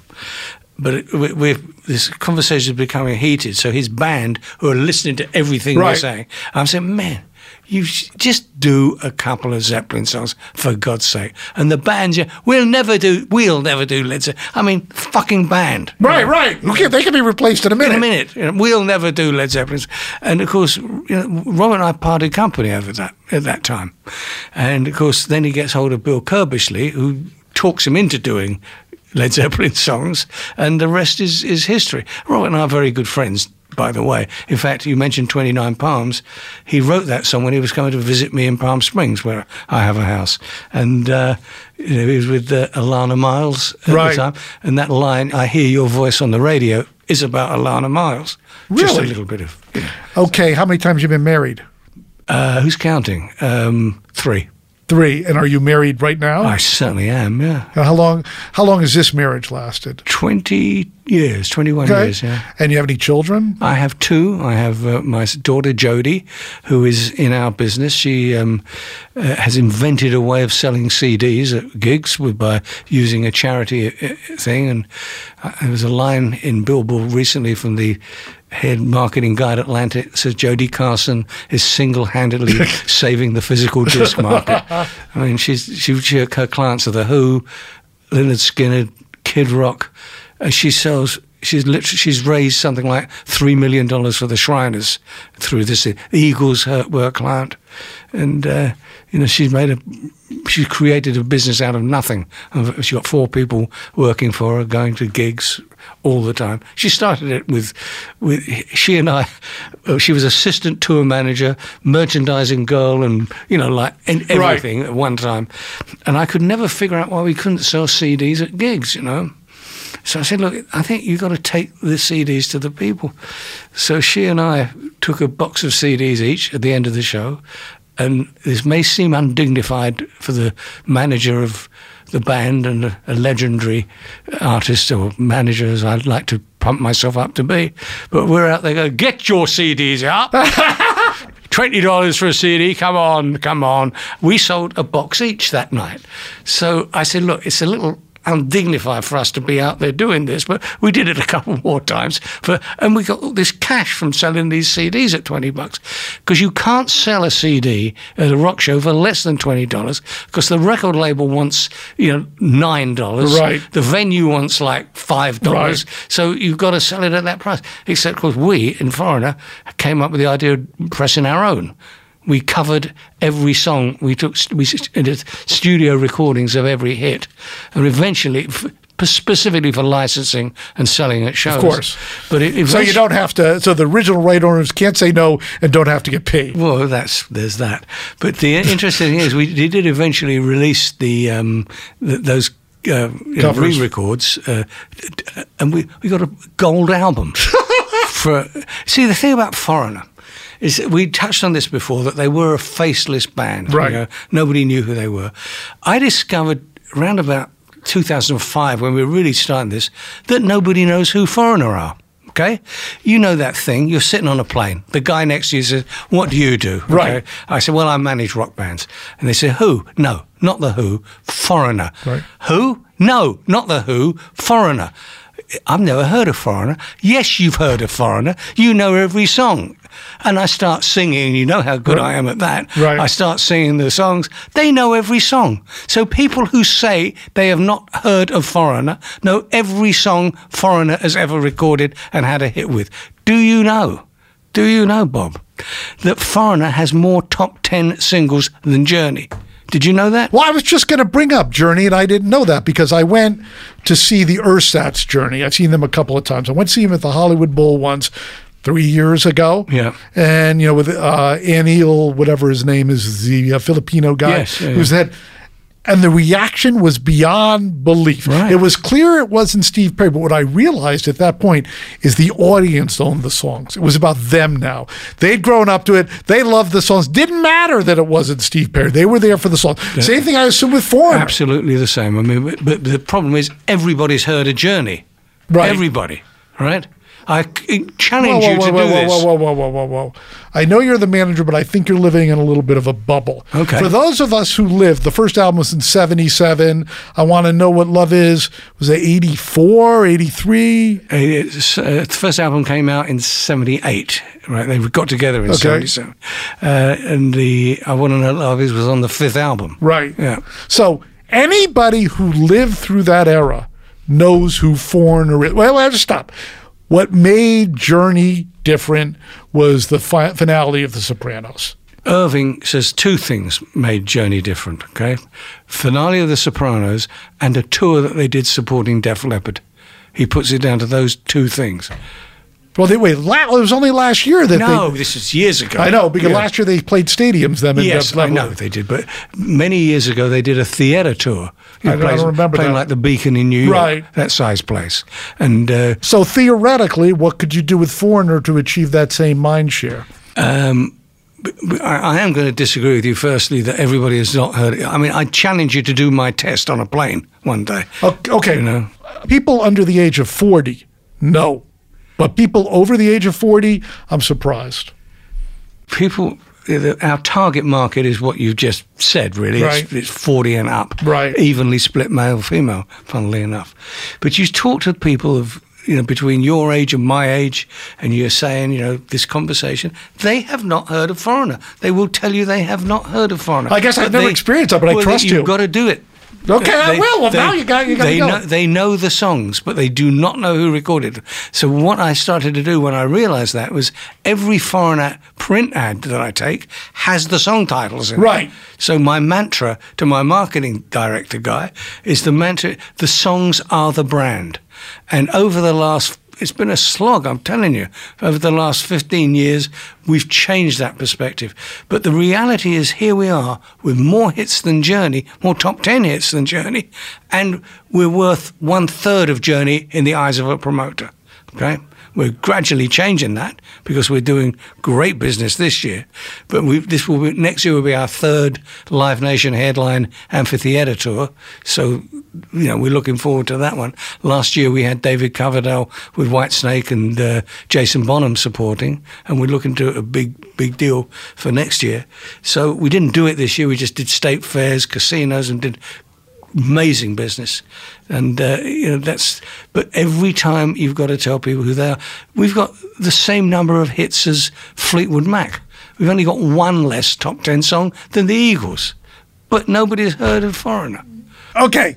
I'm gonna I'm gonna cut off your sales pitch, and I'm a foreigner fan. Okay. I mean, just like I was talking about, you know, because Ric Ocasek died, or Ric Ocasek, however he wanted, however he did pronounce it, and of course their comeback was with Mutt Lange, and you had the same thing, but their album with Mutt, the album that Mutt Lange Foreigner for, stupendous. Stupendous. yeah. Okay, I mean, waiting for a girl like you doesn't get any better than that.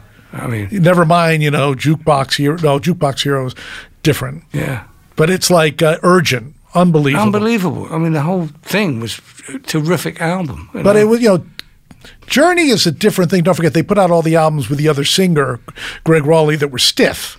Yes. Okay. And they certainly played stadiums before they broke up. yes, they did. But, you know, I remember Jeff Beck was uh, managed by Harvey Goldsmith. Yes. And before Jeff fired him, Harvey had him everywhere. Yeah. Jeff Beck is no better today than he ever was. He was always stupendous. Yes. But once he was on every TV show, Yeah. the people who didn't know that Yeah, yeah. realized that. yeah, well, Harvey's So- a promoter. you know. Right. But I'm trying to say is the question is, you know, whether you can have that foreigner moment. I mean, if you tried to get a one of those multi hits in a definitive uh, movie or anything. We have uh, had some successes. We had uh, a sync license for "I Want to Know Lo- What Love Is" was the final episode of um, uh, "Orange Is the New Black," and they used the lyrics for a wedding in the, in the thing, and they went out went out with the whole Well, song. Well, it'll be on TV forever. yeah, it will, but it's not as big as the Sopranos. though. Right. Sopranos that that really broke Journey. Okay, but the other thing about now, I mean, you talk about people don't know Foreigner.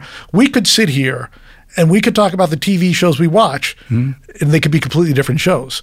This was an era where if you watch TV, everybody watched The Yeah. Sopranos. Well, look, when, when these things were coming out, there was only one radio Exactly. format, you know, and we we didn't know it was classic rock at the time. Right. That, that was the only format. okay, well, that begs the question. Today's music, Yes. where are you at on that? Uh, Personally, I'm sort of nowhere with it because uh, you know I'm 75 and I'm getting ready to retire. So my whole th- thing is working foreigner, trying to get it where I want it to be, and uh, you know, w- working with Dee Snider. We're making movies. We're doing all kinds of different things with Dee, who's an incredibly talented man, by the way. Much much less playing music now than writing stuff and co-producing. His, his son um, Cody is making a movie shortly with a, with a big studio.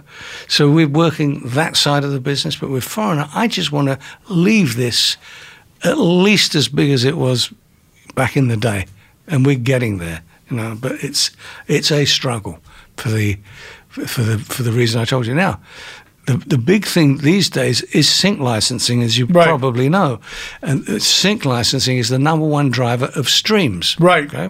So we got a use in um, Stranger Things. Right. And, and the streams went through the damn roof. So, what song was it? Uh, Cold as Ice. Okay. And that sudden now we're starting to see younger people coming for, for, because of these things.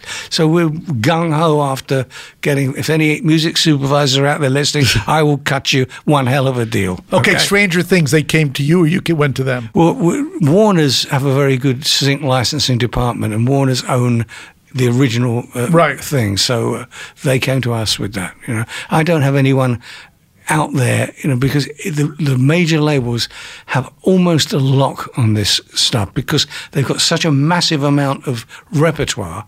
You will go, you can go to a movie studio meeting, a, a studio meeting, and you'll see a rep from Universal, Warner, or uh, Well, Kevin Weaver at Atlantic, he was. Kevin. Well, Yeah, right. My God, that guy gets everything. um, Robert Plant called me up one day after I stopped managing him because he, he Right. used to call me, still calls me frequently. Uh, he said, "Can you get me like a, a movie thing?" I and I called up Kevin, and I went. I, I spent he and I spent three days together. We called up everybody that we knew, everybody, because I know a number of directors from my time in film business. He knows everybody. The two of us sat on that phone, and Kevin got him the end title to The Day After Tomorrow. Wow. Big movie, right? Right. Robert, in his wisdom, turned it down. Artists. so there you are. we'll end with that. Thanks so much for being here, Phil. Once again, you're listening to Phil Carson on the Bob Lefsetz podcast. We'll see you next week.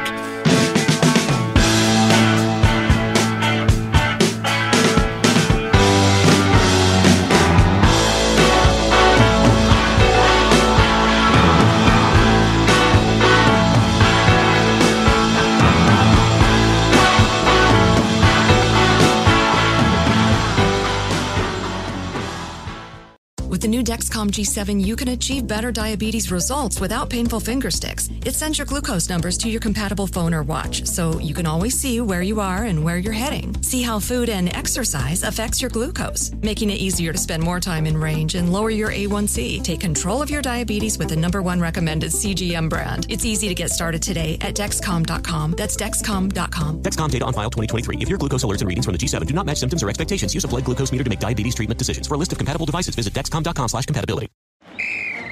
Let's hit it. Give me a vacation. Vacation. Give me a wave. Surfing. Give me a city tour. The trolley. Give me animals. The zoo. Give me some sea life. Give me museums. Balboa Park. Give me a woo. Roller coaster.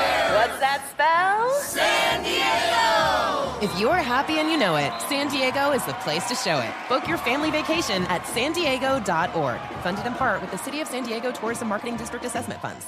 It's time for today's Lucky Land horoscope with Victoria Cash. Life's gotten mundane, so shake up the daily routine and be adventurous with a trip to Lucky Land. You know what they say your chance to win starts with a spin. So go to luckylandslots.com to play over 100 social casino style games for free for your chance to redeem some serious prizes. Get lucky today at luckylandslots.com. Available to players in the U.S., excluding Washington and Michigan. No purchase necessary. VGW Group, void were prohibited by law. 18 plus terms and conditions apply.